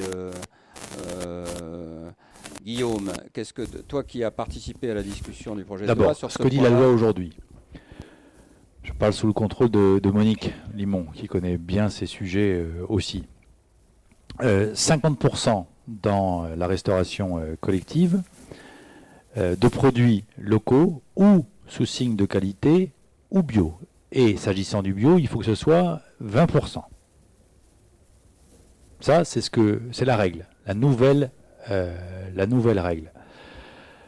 Donc, ça va être mis en œuvre d'ici 2022, là aussi. Hein, c'est le pas de temps qui a été, qui a été choisi. Ta question, c'est comment on s'assure de bah, comme toutes les règles qui sont votées, il faut du contrôle. Donc il faudra que et la DGCCRF et euh, les services de l'agriculture euh, s'assurent que euh, ces nouvelles dispositions soient bien respectées. Disons qu'elles viennent s'ajouter au cahier des charges qui est déjà le leur lorsqu'elles font, elles font des contrôles. mais je pense que, et je reviens, enfin je vais dans votre sens, le meilleur contrôle, ce sera celui des parents d'élèves, ce sera celui de la société qui demandera des comptes aux gestionnaires d'établissement en leur disant bah, vous en êtes euh, là-dessus? Bon, et donc il faudra qu'il y ait des euh, comptes rendus annuels, par exemple, pour dire bah, voilà où nous en sommes. La cantine de, votre enfant, voilà ce qu'on a fait comme progrès euh, cette année. là où est accueillir votre vos parents dans les pattes, ben voilà où on en est aussi cette année. C'est comme ça que les choses changeront. Parce qu'on peut avoir les meilleures règles, mais s'il n'y a pas une pression sociale très forte pour les mettre en œuvre, c'est sûr que ça peut rester euh, lettre morte et que le gendarme euh, officiel n'y suffira pas. Marie-Ève, qu'est-ce que sur les circuits courts, qui est quand même une aspiration forte euh, d'un certain nombre de nos concitoyens, qu'est-ce qu'on peut dire par rapport au risque sanitaire, à des contradictions qu'il peut y avoir entre la volonté de l'agriculture de proximité et puis le risque sanitaire éventuel qu'il peut y avoir, est-ce que là aussi, il n'y a pas un problème de contradiction euh, qui n'est pas très facile de surmonter? Tout à fait. C'est un excellent point à mon avis parce que, en fait, dans le risque alimentaire, on parle souvent de risque sanitaire, qui est le risque court terme de tomber malade parce qu'il y a une bactérie, par exemple. Et celui-là, il est bien contrôlé globalement en France et c'est reconnu euh, comme tel par euh, par, les consommateurs, mais il est bien contrôlé justement parce qu'il y a des industriels qui ont des, usines hyper clean, parce qu'il y a de la grande distribution qui a des cahiers des charges extrêmement stricts. Et puis de l'autre côté, il y a le, risque nutritionnel où là justement c'est la peur des effets à long terme sur la santé. Et là, euh, on se dit, ben, on veut moins de pesticides, on veut quelque chose de naturel, quelque chose de moins transformé possible. Et en fait, on pourrait se dire qu'à l'extrême, en, améliorant, euh, en diminuant le risque nutritionnel, on, augmente le risque sanitaire. Et les, circuits courts, c'est le risque, justement. Si on achète euh, juste à, côté de chez soi, mais que quelqu'un n'a pas mis en, place les, normes, ben là, pour le coup, le risque sanitaire, il, peut être élevé. Et, et ça, c'est une contradiction. Je ne sais pas comment elle va être résolue, mais c'est une vraie contradiction, oui. Comment on gère ça, les uns et les autres? À ma connaissance, euh, si on parle de la tête de pont des, des, circuits courts, les AMAP, il y a des centaines d'AMAP maintenant euh, en France qui sont l'emblème du circuit court. C'est souvent en association avec des agriculteurs qui sont en bio ou en conversion bio.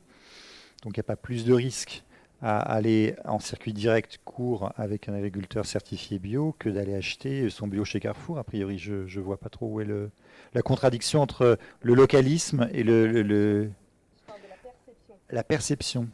Oui, ce que les gens, comment les gens le voient. Oui. Mais en même temps, une AMAP va souvent se, se, se, se fonder et, se fédérer euh, autour d'un agriculteur euh, bio ou en voie, ou en voie de l'être. C'est d'ailleurs un des, un des débuts, une des façons dont elle, dont elle euh, se démarre. Donc je vois pas où est, même au niveau de la perception, au contraire, c'est de la confiance, c'est à la fois local et bio. Donc je ne sais pas, où, je ne vois pas où est la contradiction en fait. Alors, voilà.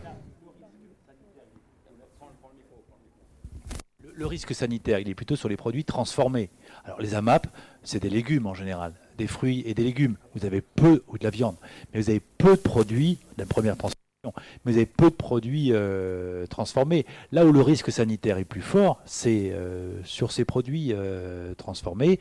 Mais, et donc pour répondre à la question de Géraud, ben, les, mêmes exigences s'imposent à tous, qu'on soit un petit producteur ou qu'on soit un géant de l'agroalimentaire, on a heureusement heureusement, les mêmes prescriptions euh, qui s'imposent, tout simplement parce qu'on ne peut pas avoir une nourriture à deux vitesses. Voilà. Et que les règles, bah, elles valent pour euh, tous ceux qui euh, aujourd'hui produisent l'alimentation.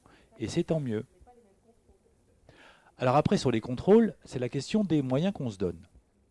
Parce que les contrôles, il faudrait sans doute les intensifier. Ça voudrait qu'il faut, ça veut dire aussi que, ça c'est le rôle des parlementaires dans la prochaine loi de finances, prochain budget, il faut que l'État ait les moyens de faire ses contrôles.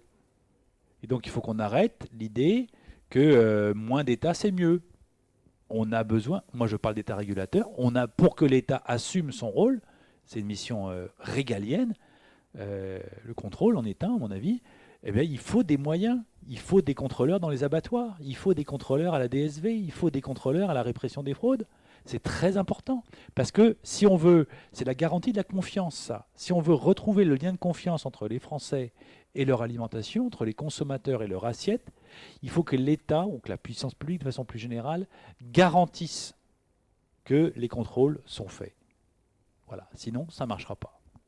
Et pour ça, bah, il faut des contrôleurs. Faut l'assumer. faut l'assumer. On sait bien que c'est quand même l'existence de contrôleurs un problème majeur. Et qu'à chaque fois qu'il y a une crise sanitaire, on s'aperçoit qu'il n'y a pas assez de contrôle. Et il y en a eu de nombreuses crises sanitaires. Donc, c'est certes, tu as raison, le, la, théorie est bien celle-là. En pratique, euh, c'est quand même, le, je pense, c'est le, point faible des, systèmes, euh, qui est euh, les insuffisances de contrôle, qui fait que les, crises sanitaires interviennent. En même temps, c'est quand même très contrôlé. Il faut qu'on rassure aussi ceux qui nous regardent ou ceux qui on a quand même un système en France, je vous assure, qui est une référence mondiale. Hein. Je, vous le dis, moi quand j'étais ministre de l'agroalimentaire, j'étais frappé de voir comment à l'étranger, on était regardé pour euh, l'excellence du modèle euh, de contrôle euh, sanitaire. Comment c'est organisé en France? On a l'État qui contrôle ceux qui produisent l'alimentation qui sont eux tenus de se contrôler eux-mêmes. C'est ce qu'on appelle les autocontrôles. Pourquoi? Parce que qui est responsable? C'est celui, pénalement, lorsqu'il y a une difficulté, un problème, c'est celui qui a produit l'alimentation. D'accord? C'est lui qui est responsable. Et donc, les autocontrôles c'est l'obligation qui est faite à celui qui a produit l'alimentation de vous garantir que votre yaourt, eh ben, il est de bonne qualité. Il n'y a pas de germes dedans. Euh, L'État contrôle ces autocontrôles. Est-ce que c'est correct? Est-ce que c'est conforme à la réglementation? Voilà ce que contrôle l'État. Mais il serait illusoire de penser qu'on pourrait demain remplacer ce système par une armée de contrôleurs en France, partout. Là, on aurait une perte en ligne incroyable. Et on aura un moindre contrôle. On aura des résultats beaucoup moins bons du point de vue de la sécurité sanitaire. Ce système qui responsabilise celui qui produit l'alimentation, je vous assure qu'il a permis, en 50 ans, en 50 ans, qu'on euh, ait les meilleurs standards de sécurité sanitaire. Regardez aujourd'hui, vous avez quasiment plus d'intoxication alimentaire. Il y a 50 ans, ben, c'était très courant. Aujourd'hui, la question n'est plus sur le contrôle, enfin, Elle l'est toujours, on l'a vu avec l'affaire Lactalis. Je pense que la question de la qualité, elle se pose plus sur la, qualité sanitaire des produits, elle est plutôt sur la qualité nutritionnelle.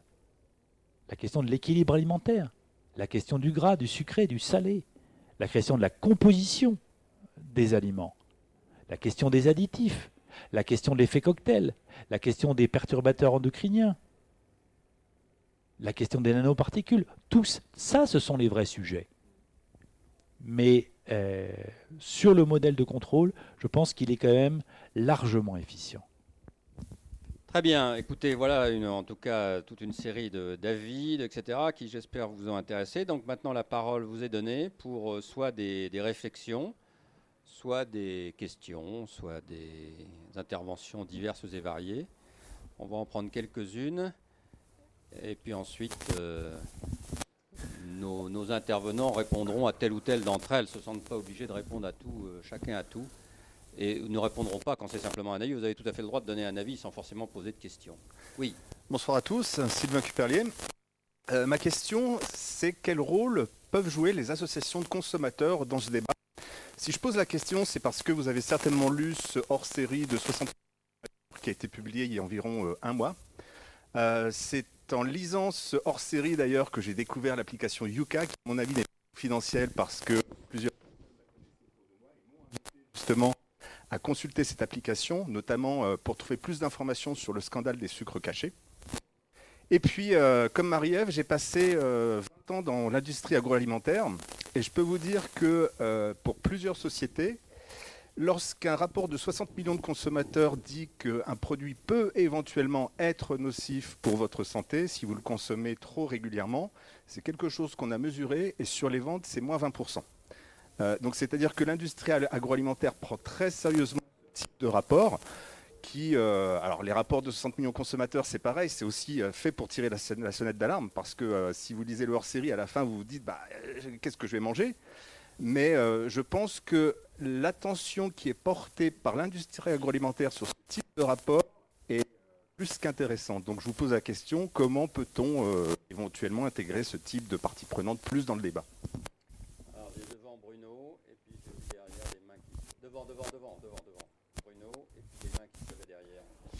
Oui, euh, Bruno Rebel, je, suis, je dirige un cabinet de conseil. Il se trouve que je, je travaille pas mal dans le secteur agroalimentaire, mais aussi avec les territoires de, remarques. Je pense que sur euh, euh, un des leviers du, comment faire évoluer, je pense qu'effectivement, ce serait intéressant qu'on se dote d'une vraie politique. Et je rejoins un peu ce que disait euh, Dalibor tout à l'heure. Moi, me, ça, me plairait plutôt qu'on annonce une France bio à l'horizon 2050, un peu comme on a eu un débat sur la transition énergétique qui fixe des objectifs qui sont très ambitieux et qui, j'étais bien placé pour le savoir parce que j'étais au comité de pilotage de ce débat, qui faisait hurler certains en disant on n'y arrivera jamais.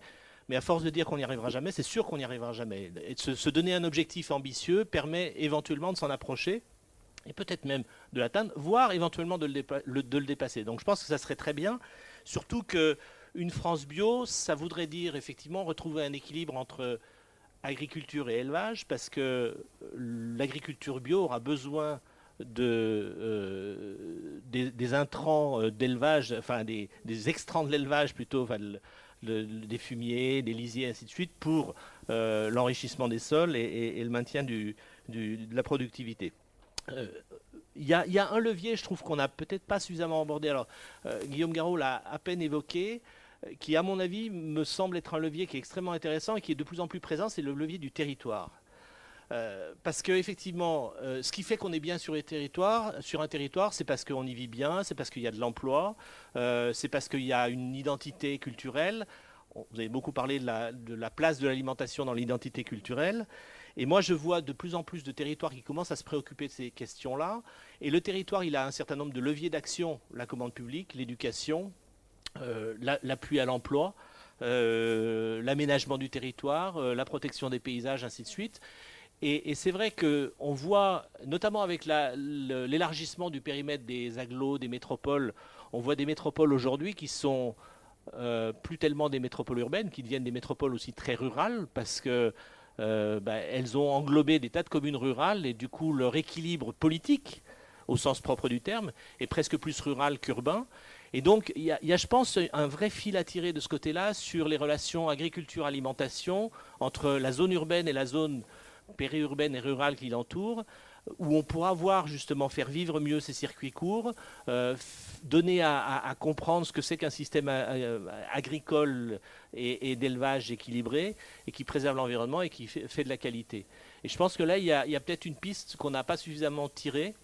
En tout cas, je trouve que dans les, dans les projets de loi qui ont été évoqués, euh, je suis ravi de voir que le, HVE pourrait être une marque de territoire, mais mais ça serait effectivement d'aller au-delà de ça parce qu'on aura besoin effectivement d'un processus de transition et je pense que le territoire peut être un processus de transition intéressant, peut être le, réceptacle de cette transition vers euh, une France bio euh, à 2050.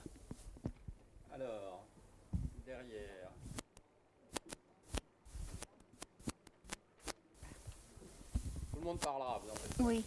Donc, euh, Hélène Borin-Gressier, je fais partie de Terre de Liens, qui est un mouvement qui achète des terres pour les donner en location à des agriculteurs en agriculture biologique. Alors, moi, ce que je voudrais souligner, c'est qu'il euh, y a un vrai souci euh, environnemental au sens de la biodiversité. Hein. Il y a beaucoup de choses à dire. Choisis celui-là. moins 80% d'insectes en 30 ans, moins, 15 euh, moins 30% d'oiseaux en 15 ans. On est en train de tuer nos campagnes quand même. Hein. On est en train de tuer nos campagnes. Et je ne euh, faut pas oublier non plus la pollution des eaux, même y compris des nappes phréatiques, sans parler des rivières qui a été euh, démontrée par l'enquête de Que choisir de l'automne dernier. Donc moi je pense qu'il faut déjà tout bonnement reprendre un principe qu'on a affiché, qui n'est pas forcément toujours appliqué, mais qu'il faut vraiment appliquer, le principe du pollueur-payeur. Et à l'inverse, euh, ou à l'inverse, si on veut être plus positif, de rémunérer les services environnementaux. Et donc, du coup, si on rémunère ces services environnementaux, l'équilibre économique de l'agriculture biologique est bien meilleur. Par ailleurs, donc un équilibre économique qui doit aussi prendre en compte la rémunération des services environnementaux. On ne va pas faire passer encore les, agriculteurs conventionnels qui ont mené, au moins pour certains d'entre eux qui sont très lotis, encore que je ne résiste pas à quand même dire que, à mon avis, les céréaliers du bassin parisien, avec quelques centaines d'hectares, ils vont très bien, 35 heures, et, ils voyagent très bien. Donc il faut, bien sûr, comme dans toute catégorie les plus, favorisés se cachent derrière les plus défavorisés pour pleurer, pour, jouer des... Hein. voilà, donc euh, il faut quand même pas prendre toute la profession. Euh, Et c'est les plus actifs cas professionnels hein, qui défendent justement ce qui leur rapporte, à savoir l'agriculture professionnelle, blé. Donc, pareil, donc je reviens sur, euh, sur ce sujet. Je voulais aussi sur les sujets de fond. Euh, le sujet de fond, c'est aussi de prendre en compte que donc l'agriculture bio utilise, requiert beaucoup plus de main-d'œuvre euh, par, par unité de surface agricole utile. Je crois que c'est de l'ordre de 1,59 ou en plus. Ce qui, justifie, ce qui justifie évidemment du coup le prix, parce qu'on paye la main-d'œuvre, hein, il n'y a pas photo. Euh, mais en contrepartie, on, peut avoir, surtout avec l'idée d'avoir une, euh, France bio en 2050, euh, on peut avoir une revitalisation de nos zones rurales. Or, on sait très bien que nos zones rurales, elles sont euh, en bonne partie délaissées. Elles sont en train de, mourir la bouche ouverte. Tous les services s'en vont, les, les, petites villes périclites, etc. Donc, je pense que l'agriculture biologique est un, levier extraordinaire, peut être un levier très important euh, de revitalisation des, zones rurales et donc de rééquilibrage euh, sur le fond euh, de, notre, de la société dans notre pays. je pense que c'est des, aspects vraiment très importants. Donc, bien sûr, je suis tout à fait d'accord avec, par exemple, ce qui vient d'être dit par Bruno Rebel, bien évidemment. Euh, donc je pense que vraiment c'est quelque chose où il faut, euh, il faut, y aller, quoi, d'une certaine façon. Alors, je voudrais finir par une petite méchanceté pour, la, pour ce qui a été voté euh, dans la loi euh, agriculture-alimentation. Il y a plusieurs choses qui, m'ont fait beaucoup de peine, notamment la reprise des épandages. J'ai compris que ça allait être repris, et ça, c'est la non-prise en, en, compte du fait que... Euh, il ne faut pas faire d'épandage près des lieux de vie. Ça, ça n'a pas été, c'est pas passé. On sait, par exemple, les vignobles du Bordelais, c'est une catastrophe d'avoir des écoles euh, qui sont juste à quelques mètres de, des épandages de pesticides sur les vignes. Là, été très triste. Et je terminerai aussi par un autre sujet de tristesse. Euh, le fait qu'on n'a pas, on n'a pas, je ne parle pas du glyphosate, on en a parlé beaucoup, mais un autre sujet de tristesse, c'est le fait qu'on a qu'on n'a pas lutté vraiment contre les, les races, enfin, euh, au moins des aspects de ce qui fait que les enfants sont obèses ou deviennent de plus en plus en surpoids et obèses, à savoir, à savoir la publicité et la publicité pour les produits trop gras, trop salés. Je pense qu'il il va falloir réguler ça. Il faut faire de la régulation. Il ne faut pas attendre que les industriels s'autorégulent. Et puis de toute façon, pour l'audiovisuel qui évidemment voit voit un souci du côté de ces rentrées, parce que c'est ça le sujet, euh, enfin, y compris l'audiovisuel public, hein, bah, il faut se rassurer. De toute façon, il faudra bien qu'ils fassent de la publicité. Ils feront de la publicité pour autre chose. Merci. On continue en demandant à chacun de ne pas être trop long si ça vous ennuie pas, pour que chacun puisse s'exprimer. Alors euh, bonsoir, euh, je m'appelle donc Nicolas Frey, je suis, je suis Open Food France qui est une plateforme de circuit court. Et euh, j'accompagne également des collectivités et des producteurs vers de l'agroécologie. Et donc justement, moi j'ai une question plutôt dans, dans ce sens-là, euh, justement, et pour débattre un peu autour du, label bio, euh, donc si vous pouvez y répondre après. donc le label bio est le seul label finalement qui a été institutionnalisé par l'État, mais ça cause d'autres problèmes par rapport à d'autres labels, disons, qui vont plus loin, comme par exemple Déméter ou Nature et Progrès, résultats qui sont de fait inconnus euh, par, euh, par le, label bio qui occupe toute la place. Euh, donc moi, ma, question est, plus du côté du point de vue agronomique. le bio, bien sûr, bon, c'est pas c'est pas forcément totalement l'idéal. Et justement, c'est moi, c'est par rapport à l'actualité. on a de très très fortes précipitations en ce moment.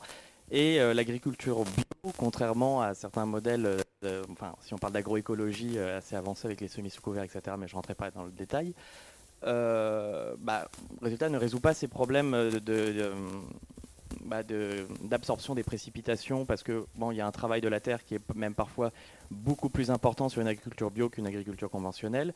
Donc, euh, bah, les seuils de labour et la perméabilité du sol euh, ne s'améliorent pas. Et donc, il y a une augmentation même de l'érosion des sols, résultat sur nos territoires qui continue depuis des années ce qui est très inquiétant pour notre agriculture dans le futur euh, en termes de qualité et euh, en termes d'agriculture tout court, vu que si sans sol, ça va être difficile de cultiver. Et donc euh, finalement, bah, on retourne à la question du label, vous parliez tout à l'heure d'une France en agriculture biologique, et que finalement, ce, label, je trouve, par la reconnaissance de cet unique label, c'est le seul label qui est reconnu dans, dans le domaine de l'agriculture, finalement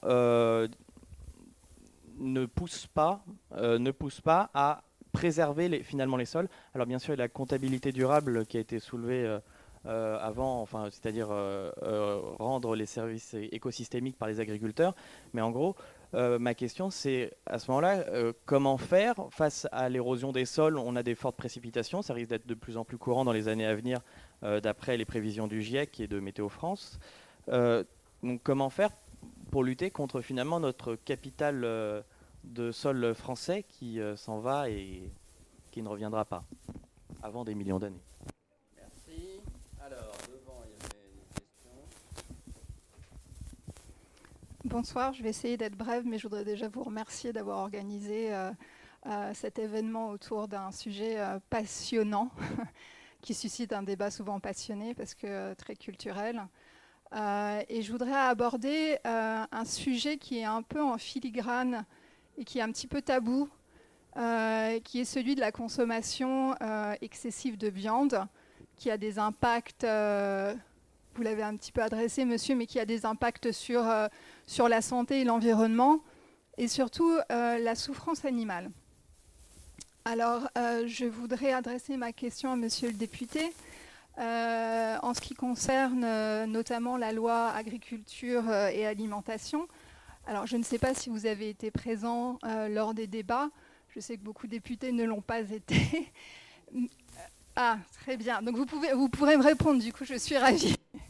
je suis ravie. Et alors ma question, qui est probablement un peu naïve, euh, c'est de savoir euh, comment est ce décalage entre euh, le souhait des Français à 80%, qui est le résultat d'une étude justement sur euh, l'amélioration des conditions euh, d'élevage intensif, hein, euh, prendre en compte cette souffrance animale et le rejet massif hein, par tous les députés présents, il n'y en avait pas beaucoup mais vous en faisiez partie, des, amendements visant justement à améliorer ces conditions, à, installer un système de vidéosurveillance, etc. Donc voilà, ma question c'est de comprendre pourquoi, un tel décalage qui n'est pas du tout représentatif du souhait des Français. Euh, et qui se traduit par un rejet d'amendements qui, sont un, petit pas en avant, qui ne sont pas énormes. C'était, voilà, c'était pas, le but n'était pas d'interdire la production de viande, mais d'améliorer euh, la, souffrance animale. Alors, il y avait encore une série de gens qui intervenir, euh, Catherine Lapierre. simplement, une, sur les politiques euh, euh, en France, la plupart du temps, elle, repose sur la confiance que les agriculteurs vont changer. Euh, or, le problème, c'est qu'on a eu des évolutions en sens inverse, notamment par sur la consommation de pesticides, qui devait diminuer selon le, le, Grenelle de l'environnement et qui a augmenté. Euh, alors, c'est quand même un réel problème pour les consommateurs de faire confiance aux agriculteurs sur euh, l'amélioration de leurs pratiques. C'est quand même vraiment un problème. Merci. Qu'est-ce qui voulait intervenir Bonjour. Euh, j'avais une question sur l'introduction. On a dit en tout début que on partageait tous l'objectif et la question c'était les moyens. Euh, est-ce qu'on est sûr de partager l'objectif, euh, notamment sur la consommation de viande, en, termes de politique publique? Je ne suis pas sûr que ce soit si clair que ça. Et après, a une deuxième question sur, euh, on, parlait tout à l'heure de, la politique publique en France sur la nutrition, ne pas, qui est très, très normative sur la responsabilisation des, consommateurs. J'ai entendu parler il n'y a pas longtemps de quelque chose qui s'appelle le NUT, marketing d'intérêt général. Alors est-ce que ce n'est pas un outil qui est aujourd'hui euh, sous-utilisé en France dans les politiques publiques?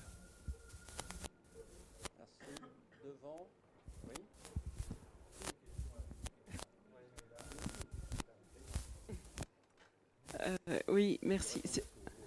Oui, euh, Cécile Clavérol. oui, j'ai beaucoup de choses. J'avais une première question qui est la même que, monsieur. C'était vous avez commencé par ça, par dire qu'on partageait tous le même objectif. Et euh, je ne suis pas sûre que la majorité des Français partagent ce même objectif. Avoir pour aller euh, chercher euh, juste sans doute le papier toilette dans les, dans les supermarchés. Mais quand je regarde ce qu'il y a dans les caddies, j'ai l'impression que on n'en est pas tous là. Il y a du déclaratif et il y a la, réalité des achats. Les dernières études que j'ai en tête, c'était environ 10% de, d'alternatifs, on va dire, hein, euh, AMAP, marché, circuit court, etc. Donc je ne suis pas sûre qu'on partage tout ça, euh, qu'il y ait une prise de conscience massive réelle. Voilà. Euh, j'aimerais bien, hein, mais une autre réponse à, monsieur sur il est possible de faire bio et HVE. Il est possible d'ajouter, d'accoler la certification haute valeur environnementale niveau 3 haute valeur environnementale, hein, c'est la seule qui a ce nom-là, au bio. Et à ce moment-là, on associe la biodiversité et plein, d'autres choses. Et euh, pour avoir discuté récemment avec les gens de la FNAB, les, agriculteurs euh, en, bio, euh, ils sont assez favorables à ça parce qu'eux aussi ne sont pas toujours satisfaits du cahier des charges européen. Quoi. Voilà. dans la loi, il manque effectivement des choses. Quand on parle de la HVE en restauration collective, ben, on est au niveau 2, écrit dans la loi aujourd'hui, et pas au niveau 3. Donc c'est pas la HVE, c'est la certification environnementale niveau 2. Donc c'est dommage de ne pas avoir euh, cranté plus haut. Euh, on a effectivement oublié euh, les zones non traitées, ce qui était les, traitements à côté des riverains, etc. J'ai oublié de dire que j'étais à France Nature Environnement, donc je connais assez, un peu le dossier. et, et on a aussi zappé ou refusé l'étiquetage des produits, ce qui était notamment proposé en amendement dans la loi. Ah oui, non, la crainte qu'on a, c'est qu'il ne passe pas au Sénat. Oui, pardon. Oui. Excusez-moi. Voilà. Euh, l'étiquetage des produits qui, pour nous, est très important, puisque justement, étiquetage des produits sur les modes de production.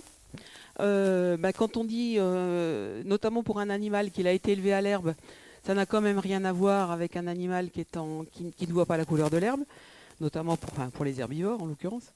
Euh, etc. Et puis j'ai une question sur les circuits courts.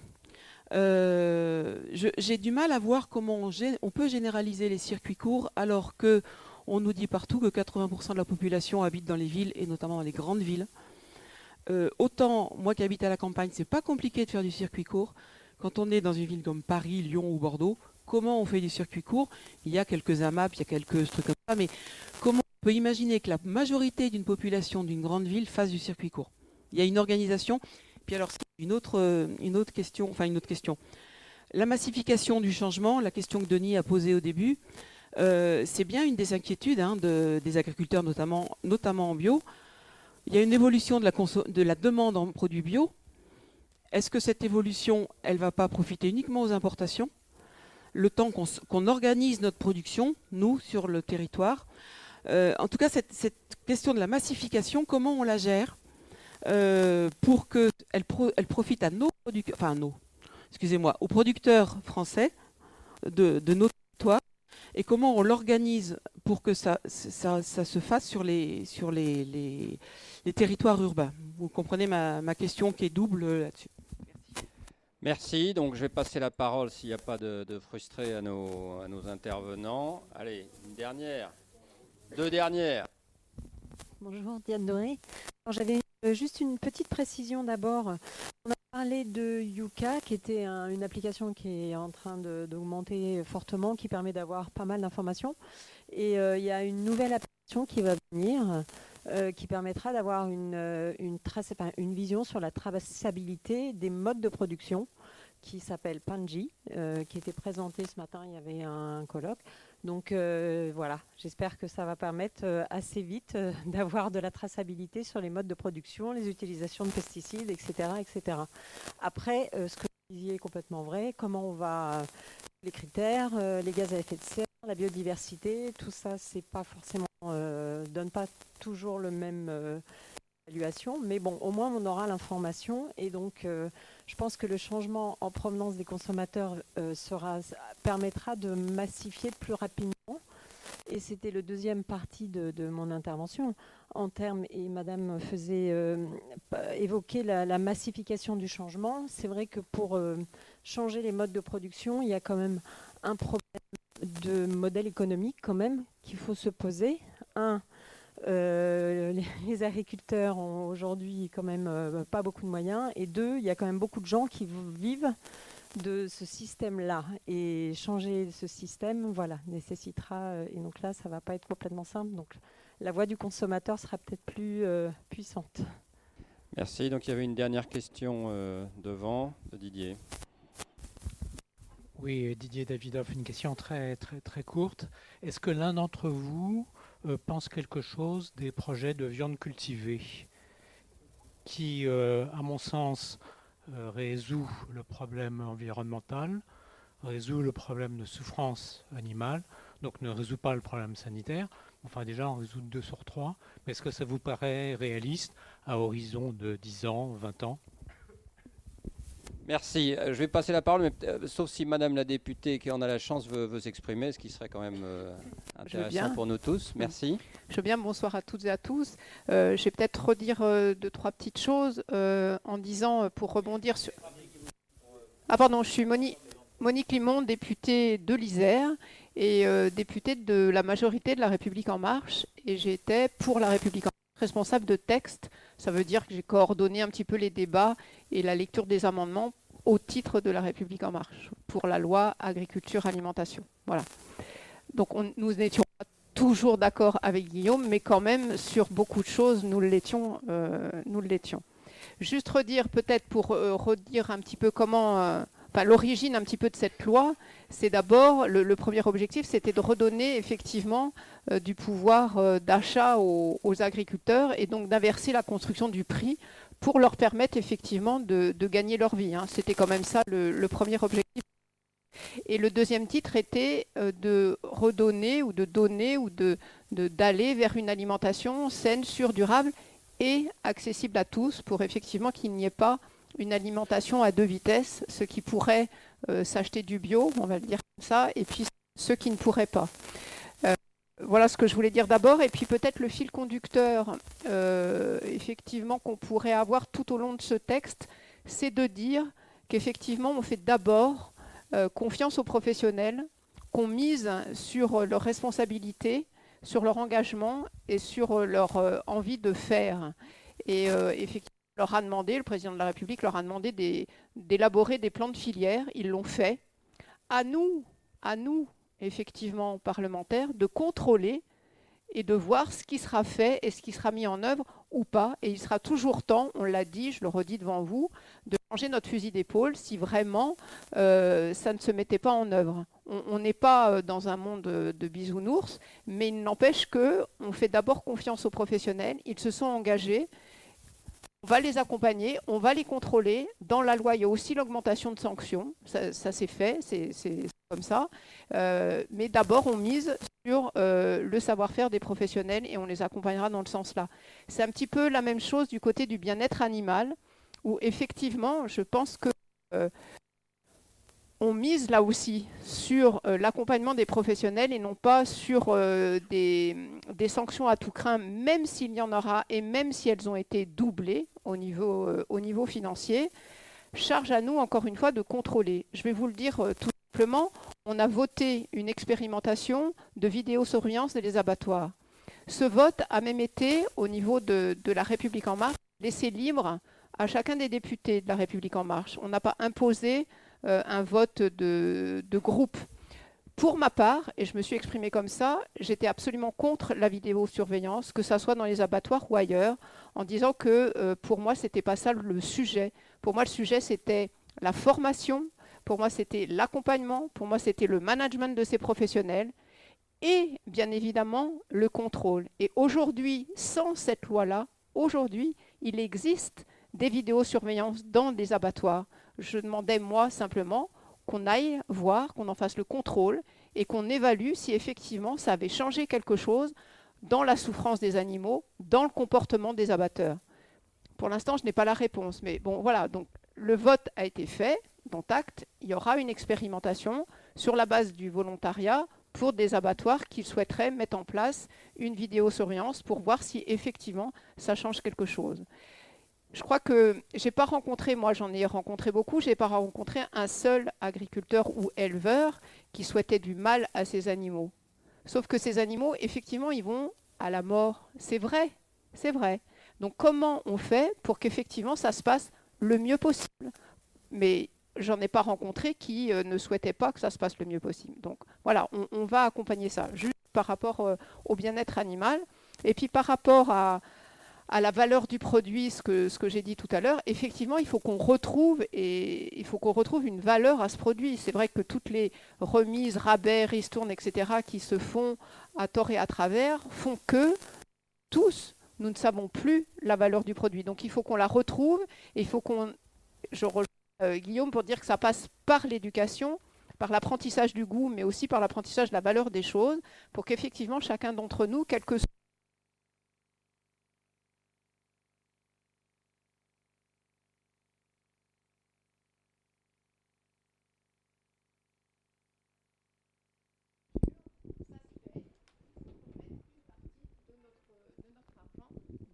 et durable. Voilà ce que je voulais dire juste un petit peu. Merci beaucoup. Merci. Donc je parle sa parole à nos différents intervenants. Ils répondent aux, questions qu'ils souhaitent, sachant que ensuite le débat peut avoir lieu en bilatéral. Alors, je suis tout à fait d'accord pour rebondir sur ce que vous venez de dire. On a atteint un minimum historique de la part du, de l'alimentation dans le budget des ménages. On préfère euh, tout à l'alimentation, euh, la télécommunication, les voyages. On ne pas seulement un téléphone portable, c'est le, le- le coupable idéal, mais il y a, plein d'autres choses qui fait qu'on écrase, on cherche vraiment chaque fois à, tricher avec euh, des besoins fondamentaux qui sont de, besoin de se nourrir, de vivre longtemps, etc. Ça, je suis tout à fait d'accord, mais ça, fait partie effectivement d'un- d'une éducation à, la valeur de la nourriture. Alors pour aller très très vite euh, et sur le, bio, la généralisation du bio, on fait comme si on avait le choix. Bio, pas bio, euh, bon, méchant, etc. Mais vous êtes des représentants de la, République française, des parlementaires. Euh, vos prédécesseurs ont voté une loi en 2005 qui est la loi sur la transition énergétique, facteur 4. Il faut qu'on diminue nos émissions à effet de serre par 4 par rapport à un seuil fixé dans les années 90. L'objectif qui a été donné par la, stratégie bas carbone, c'est la contribution du secteur agricole à cette stratégie de division par 4. Cette obligation, c'est divisé par 2. 2 les émissions de gaz à effet de serre. Expliquez-moi comment, en d'ici 2050, on divise par 2 les émissions de gaz à effet de serre de qui sont surtout dues aux engrais euh, généreusement utilisés euh, par l'agriculture, et là où la confiance aux professionnels ne marche absolument pas, c'est le moins qu'on puisse dire, depuis euh, fort longtemps, si on ne se donne pas des objectifs fédérateurs absolument ambitieux pour atteindre, ce seuil. Ça, c'est pas possible. Or, il y a des lois au-dessus de nous. C'est plus de la discussion. Si on veut prendre les choses sérieusement, ce que vos prédécesseurs ont voté, si on veut diviser par deux euh, au minimum les, émissions de gaz à effet de serre de l'agriculture, il faut, euh, faut pas euh, discutailler, tourner autour du pot. Il faut faire quelque chose et vite et ambitieux. Or, le bio, c'est le seul critère aujourd'hui de qualité qui est, qui est déjà approprié par les gens et on ne va pas faire du bio à deux vitesses non plus. Le bio, c'est une promesse sociale aujourd'hui, c'est une promesse environnementale, c'est une promesse euh, de, qualité, de goût. On ne va pas faire un, bio euh, au rabais. La deuxième chose, c'est euh, sur le Terra Nova. On parlait des objectifs. Le rapport Terra Nova, dans cette, perspective de, gaz à effet de serre, prône une division par deux de la consommation de viande en France d'ici 2050 toute viande confondue, blanche, rouge, euh, etc., charcuterie, euh, euh, c'est équivalent carcasse, enfin c'est vraiment la viande brute. Pour cela, on propose d'inverser la proportion de protéines. Où actuellement, on est à 60% de protéines animales, 40% de protéines végétales, de renverser ce rapport, arriver en 2050 à 60% à 40% d'origine euh, d'origine animale. Alors on donne des moyens, etc.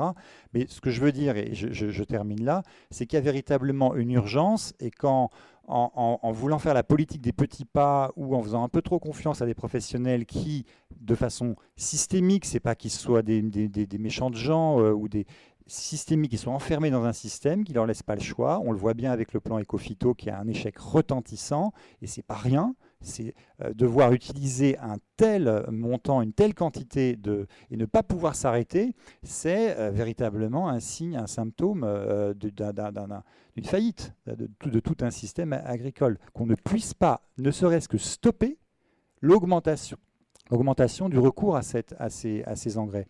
Et qu'on soit les champions d'Europe à l'hectare de ces engrais euh, euh, azotés. Ça, c'est un, un vrai problème et qui est en, en collision totale, en contradiction totale avec la loi de 2005 et avec la stratégie nationale bas carbone. Alors.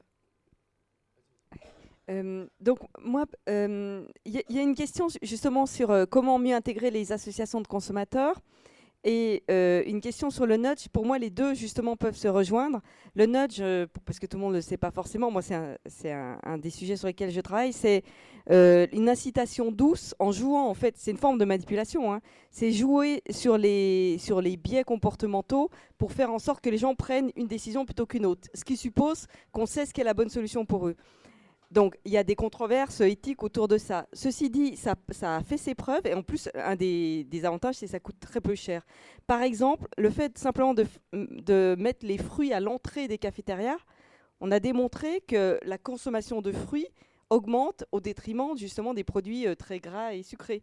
Donc euh, là, il y a sans doute des choses à faire et notamment pour bien construire un nudge, la première chose, c'est d'intégrer les consommateurs, d'intégrer les différentes parties prenantes. Donc, à mon avis, là, justement, c'est une, piste intéressante de solution. Euh, jouer justement sur ces leviers-là en intégrant les, consommateurs eux-mêmes pour voir ce qui peut marcher ou pas, euh, pour faire en sorte qu'après on propose une architecture de choix qui favorise des comportements plus sains. Il y avait un point sur la publicité. Alors, je comprends toujours pas. Enfin, je comprends pas. Oui, c'est des, je sais, c'est des questions de lobbying et, d'argent derrière, mais c'est démontré, archi, archi démontré que la publicité sur les produits gras et salés envers les enfants, elle encourage cette consommation-là elle conduit à l'obésité. Donc, euh, je comprends pas pourquoi on légifère pas. Mais enfin, je comprends pas. Je dis, il faudrait. Là, ça, me paraît clair. Et euh, le projet de viande cultivée, c'est vrai que c'est intéressant sur le, plan de la souffrance animale et du problème écologique. Je pense quand même euh, qu'il y a un problème fort de naturalité. C'est vraiment, ça fait un peu Frankenstein. Donc, je pense que l'acceptation, il y a un peu de travail dessus. Voilà.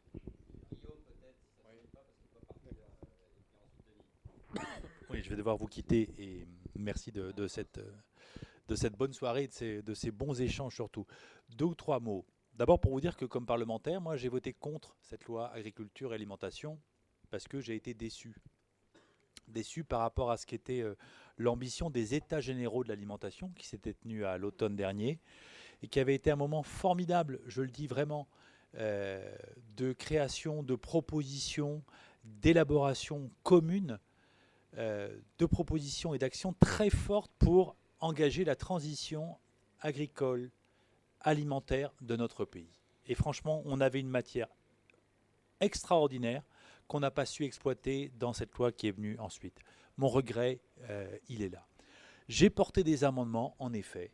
C'est moi qui suis euh, l'auteur, on était plusieurs, hein, des auteurs de l'amendement sur euh, l'encadrement très strict de la publicité pour les enfants et les adolescents, malheureusement rejeté, Monique. J'ai aussi été porteur d'un amendement volontariste sur l'éducation à l'alimentation, à l'école. Hélas rejeté, Monique. J'ai voté. Non, mais je le dis parce que voilà, on n'est pas, euh, on a des plages d'accord et heureusement, mais on a aussi des désaccords. Et un désaccord de fond, c'est que moi, avec l'expérience politique qui est la mienne maintenant, j'ai porté cette loi contre le gaspillage alimentaire. Si j'avais à l'époque écouté ceux qui me disaient Ah, mais l'incitation suffira, vous savez, pour faire reculer le gaspillage. Il faut faire confiance aux acteurs. Vous verrez, ça marchera mieux. Bien sûr, on sait bien que ça n'aurait pas marché et on n'aurait jamais eu cette loi. Et heureusement qu'on a fait cette loi contre le gaspillage alimentaire. On n'en a pas parlé ce soir, mais je vous assure que si les choses changent, et en particulier dans les consciences, dans les mentalités, c'est qu'à un moment donné, la loi, elle a fixé des règles et dans la loi que j'avais euh, portée, l'interdiction de jeter de la nourriture consommable. Ça, on l'a inscrit dans, la loi. De la même façon, moi j'ai regretté qu'on ne soit pas beaucoup plus allant, volontariste sur euh, la limitation des intrants et en particulier des pesticides. J'ai voté l'amendement euh, pour l'interdiction du glyphosate. Pourquoi? Parce que d'abord c'était un engagement du président de la République. Je pense qu'il faut être clair là-dessus. Hein, il l'avait dit. Bah, mettez-le dans la loi. 3 plus 2. 3 ans, euh, l'échéance 2000, euh, c'était 20, plus 2 ans pour euh, des dérogations possibles si on n'avait pas trouvé techniquement la solution. Mais au moins, on fixe une échéance. De la même façon, moi j'avais voté pour l'interdiction des néonicotinoïdes lorsqu'on avait eu le débat, c'était la précédente législature, parce qu'il faut qu'on agisse là-dessus. Et il faut surtout que la société, à travers ses représentants élus, fixe des règles, se dise où on va. Et ce que je regrette, c'est que dans la loi, on ne sait pas où on va. On ne sait pas où on va. Euh, si, il y a plein, il y a des dispositions, mais qui n'ont guère de cohérence entre elles. Je le dis, bon, ça c'est, euh, notre désaccord. Voilà. Bon, toujours est-il que euh, moi je souhaite que comment dire, la, population, les Français, maintiennent cette pression sur euh, leurs élus, de telle sorte que euh, ben, y a une lecture au Sénat bientôt.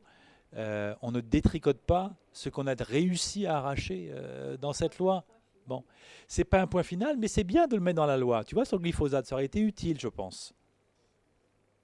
Je pense sur l'éducation, ça aurait été utile. Sur la publicité, ça aurait été très utile. On fixe des règles.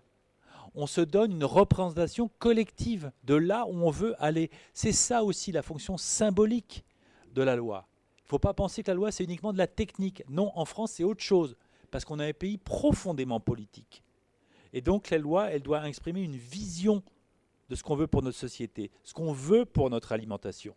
Et moi, ce que je regrette aujourd'hui, et ce sera mon mot de conclusion, c'est qu'on n'ait pas une vraie politique de l'alimentation dans notre pays. Hein, on a tel ou tel aspect, sur, euh, mais on n'a pas de politique vraiment de l'alimentation. Et c'est ça qui nous manque, et je pense que c'est ça un des enjeux démocratiques qui est, euh, posé. En tout cas, moi, je veux y participer comme euh, parlementaire, comme responsable politique, comme président du Conseil national de, l'alimentation, et je le ferai avec tous ceux qui voudront bien euh, avancer dans ce sens-là. Jérôme, merci beaucoup. Moi, je vais m'éclipser discrètement. Et puis, ben, à bientôt pour tous ceux qui auront envie de continuer à travailler sur ces sujets. Bonne soirée à vous.